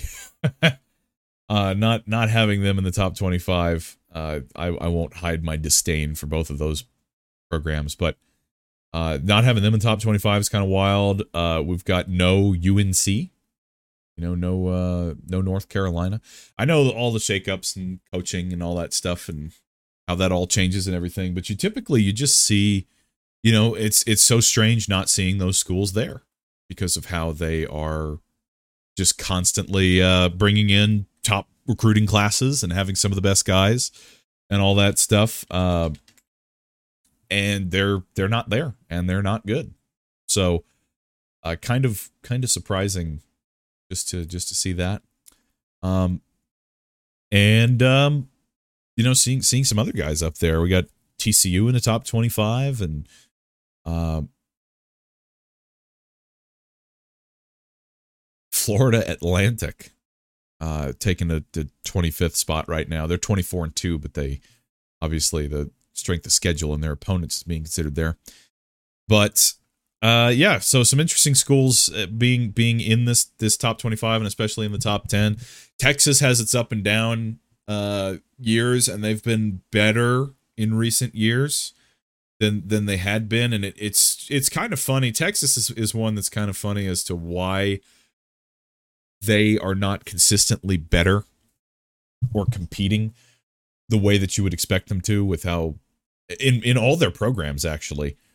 Uh they they've had some great years in football baseball basketball but they just can't they're just not as consistent in some of those programs as some of the other schools that are consistent that have achieved consistent greatness uh, in in those programs. And so Texas has been better in recent years um, and you'd hope to see at least I'd hope to see them uh, continue to continue to get better. But there you have it. That's that's kind of our college basketball discussion uh, for for this episode. Uh, I don't don't typically we'll we'll talk about college basketball definitely more during March Madness, but um, uh, just uh, just a couple of little interesting insights. Didn't mean to go on too long about that. Just some interesting insights that the, the seeing some schools up there you don't usually see, seeing some other schools that are um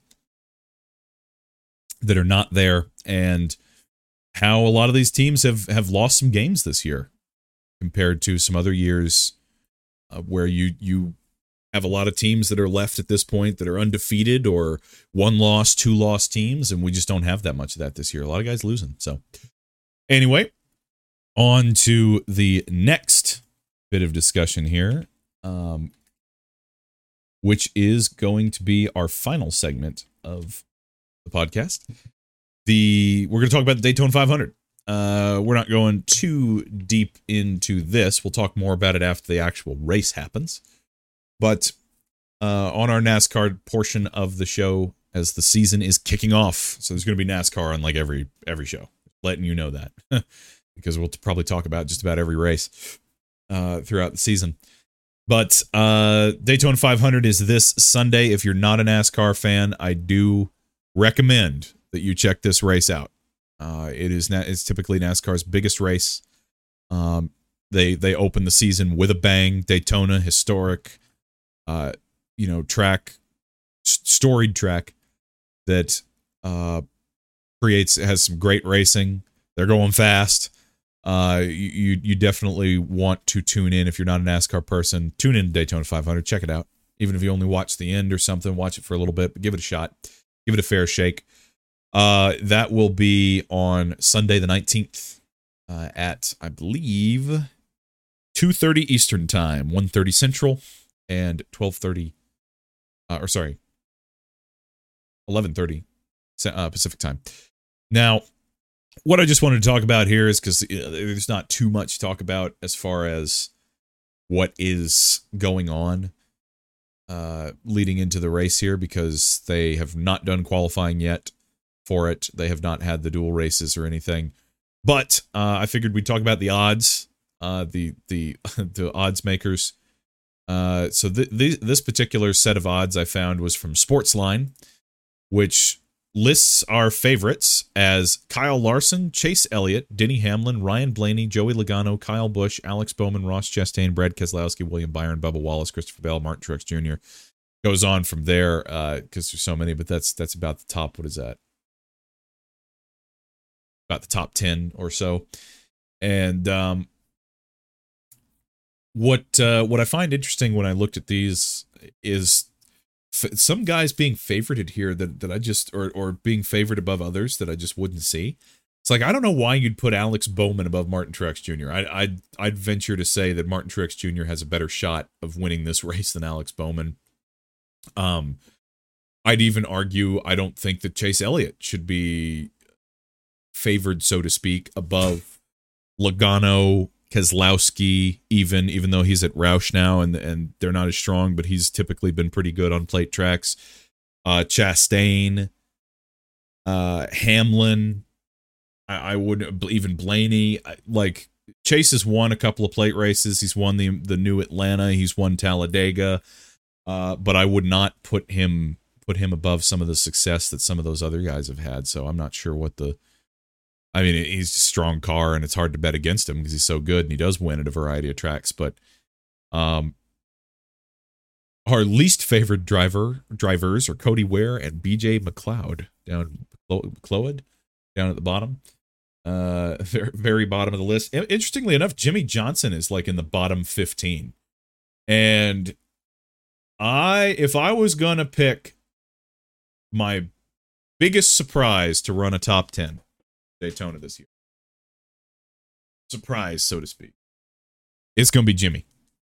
Uh, because the plate tracks t- tend to, as as my NASCAR people know, or maybe if you don't know NASCAR, the plate uh, restrictor plate tracks, super speedways, your Talladegas and your Daytonas tend to produce more sort of surprise winners or top 10 like running strong guys that typically don't because you're sort of equalized with the restrictor plates and the draft. Being able to work the draft uh, you can you can have a guy that is typically a 15th 20th place car actually get a top 5 or even win the race because it all it's all about timing and where you are. And if you get the right push and the right draft and the right run and everything you can get there and you can win the race.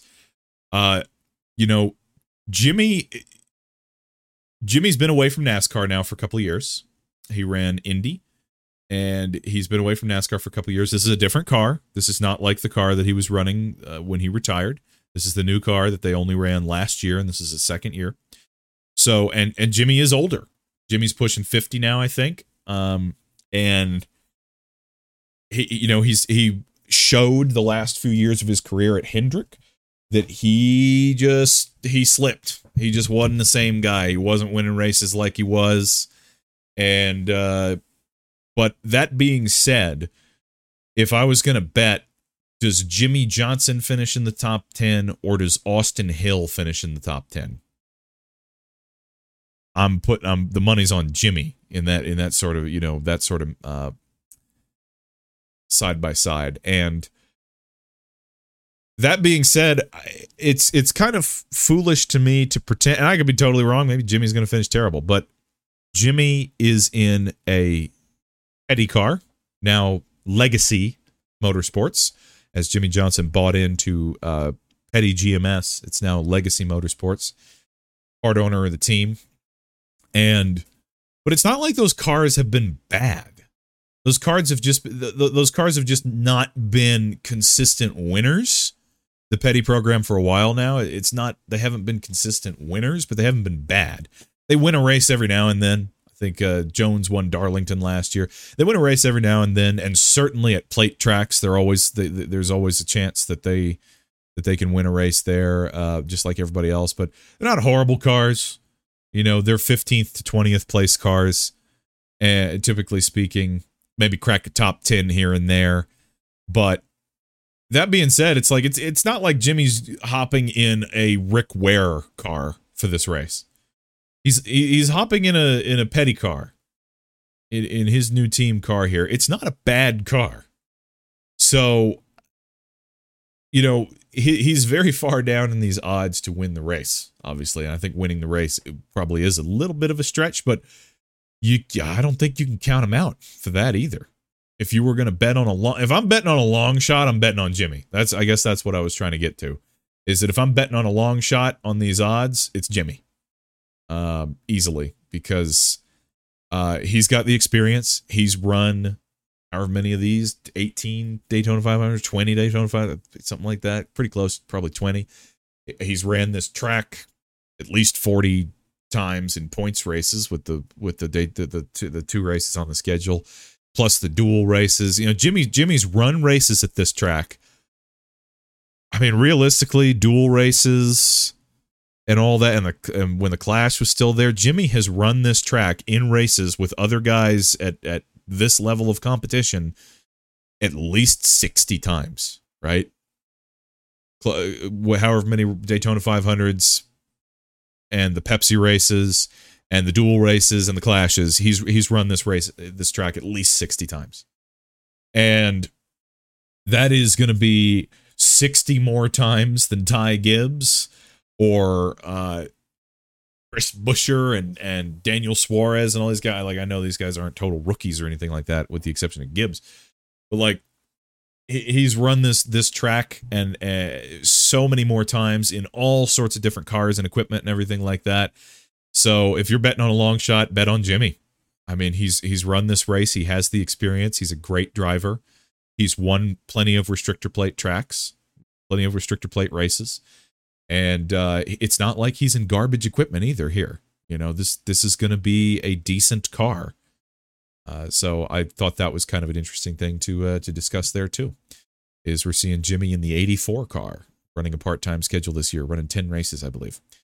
But um, it should be an exciting one nonetheless. If you are not a NASCAR fan, I recommend that you tune into it uh, for you know at least to watch the ending or or just watch some of it, check it out, give it a shot.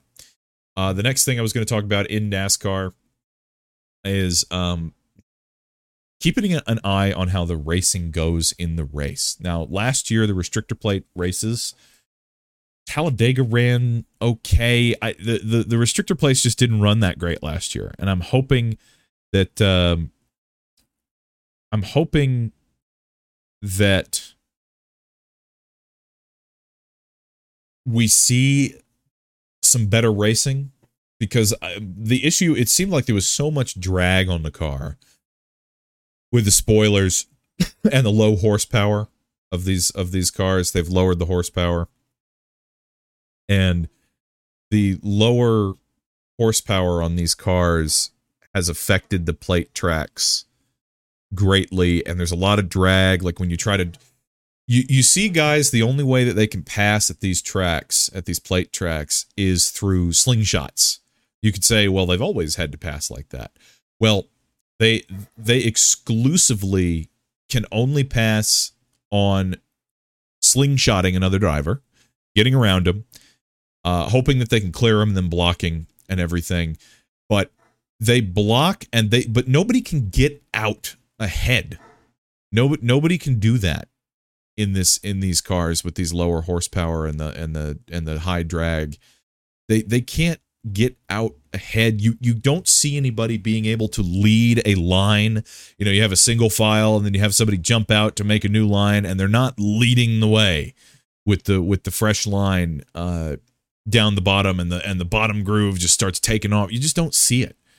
And nobody can get out because you don't want to get out ahead, of course, because you'll get caught by the draft and all that stuff. But nobody seems to have the power to get the car out in front to any to any um you know degree and they can't you can't just go from behind somebody bump draft and like right on their bumper and then just shoot out and hit the full throttle right because if you don't understand plate racing they're not actually pedal to the metal the entire way around if you're not the leader at least and all that even the leader sometimes but they're not pedal to the metal the entire way around um, full throttle wide open the entire way when they're in the pack or you're behind somebody, you're running partial throttle. Basically, that's the easiest way I can explain it. If you're if you are a NASCAR person and you didn't know this, or if you're not a NASCAR person and you didn't know this, but you're running partial throttle and you're using the draft to maintain the speed. You're getting bumped from behind. That whole line is helping you keep off the throttle, but you can't do that. You'll blow your engine. You know, your temps will get too high. You'll blow your engine if you're running wide open behind a guy. Uh, there's not you're not getting enough air on the nose you're you're gonna have a lot and I'm not a professional driver and, and a professional driver obviously would explain this a lot better, but you're having to run partial throttle to keep your temps lower and and you know so that you're not basically blowing your engine. Uh, and when you would duck out in the past, you had the horsepower and you could dart out from somebody, try to make that dart and hit full throttle to the pedal to the metal. See if you can drag the people with you or whatever, or make a run and get past somebody. Uh, by by timing it just right when you're behind somebody. And now it seems like you need a big run and slingshot to clear them, but you'll clear them and you'll get right back in line and you have to play the blocking game, which is very dangerous at these speeds. But you're going to have to play the blocking game because you can't get any separation because there's there's not enough horsepower in these cars. You can't get any separation. And I don't mean by getting out by 10 car lengths. You don't want to do that. I mean just trying to keep it a half a car length, a car length in your lead at these plate tracks, you can't do that. They don't have enough horsepower. Uh, one that sticks out in mind was um, about keeping that keeping that lead because of similar racing in in the last generation car 2014 uh, Daytona 500 Dale Jr. won and that car was strong enough to where he got the lead on the green white checker at the end he got the lead and he kept it he didn't really have to do any blocking because he had enough power to keep the lead and kill the runs that were coming up behind him. And same goes when you look back at a lot of these uh, races, 2000s, 90s, whatever, when they weren't, um, even if you go back to the 90s and they weren't entire pack races, um, there was some more single file or, or double file, and, and the packs weren't as big because the cars had more horsepower.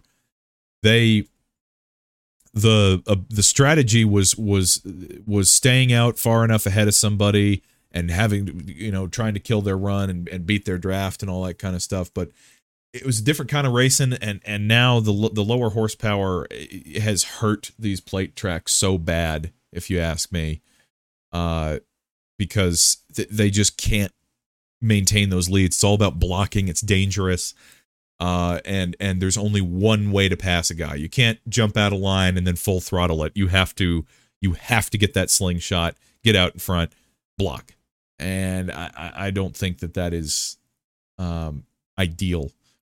And on top of that, uh, there's you know there's still some concerns about the safety of the car. Some of the drivers saying that you can't uh, that, that that they're still they still felt um they still felt as though they they still felt as though they uh, were feeling those hits. Uh, that was a big topic of discussion last year. Was that the, this new car? Some guys got concussions. Some other guys were saying it really knocks the wind out of you. It hurts when you take a hit in this car. We saw in the Talladega Fall race that nobody got real aggressive. There was no big wreck and nobody got big, real aggressive at the end or anything like that. They played it pretty safe because nobody wanted to slam into the wall at 200 miles an hour. And I think NASCAR claims they made some things to make them safer, but after the clash, people were still saying that they felt the hits pretty good. And I think that the I think you're going to see that be a factor in this race. I have a feeling that I know everybody's going to be keyed up Daytona 500 and they want to win it, and, and it's the first race of the year.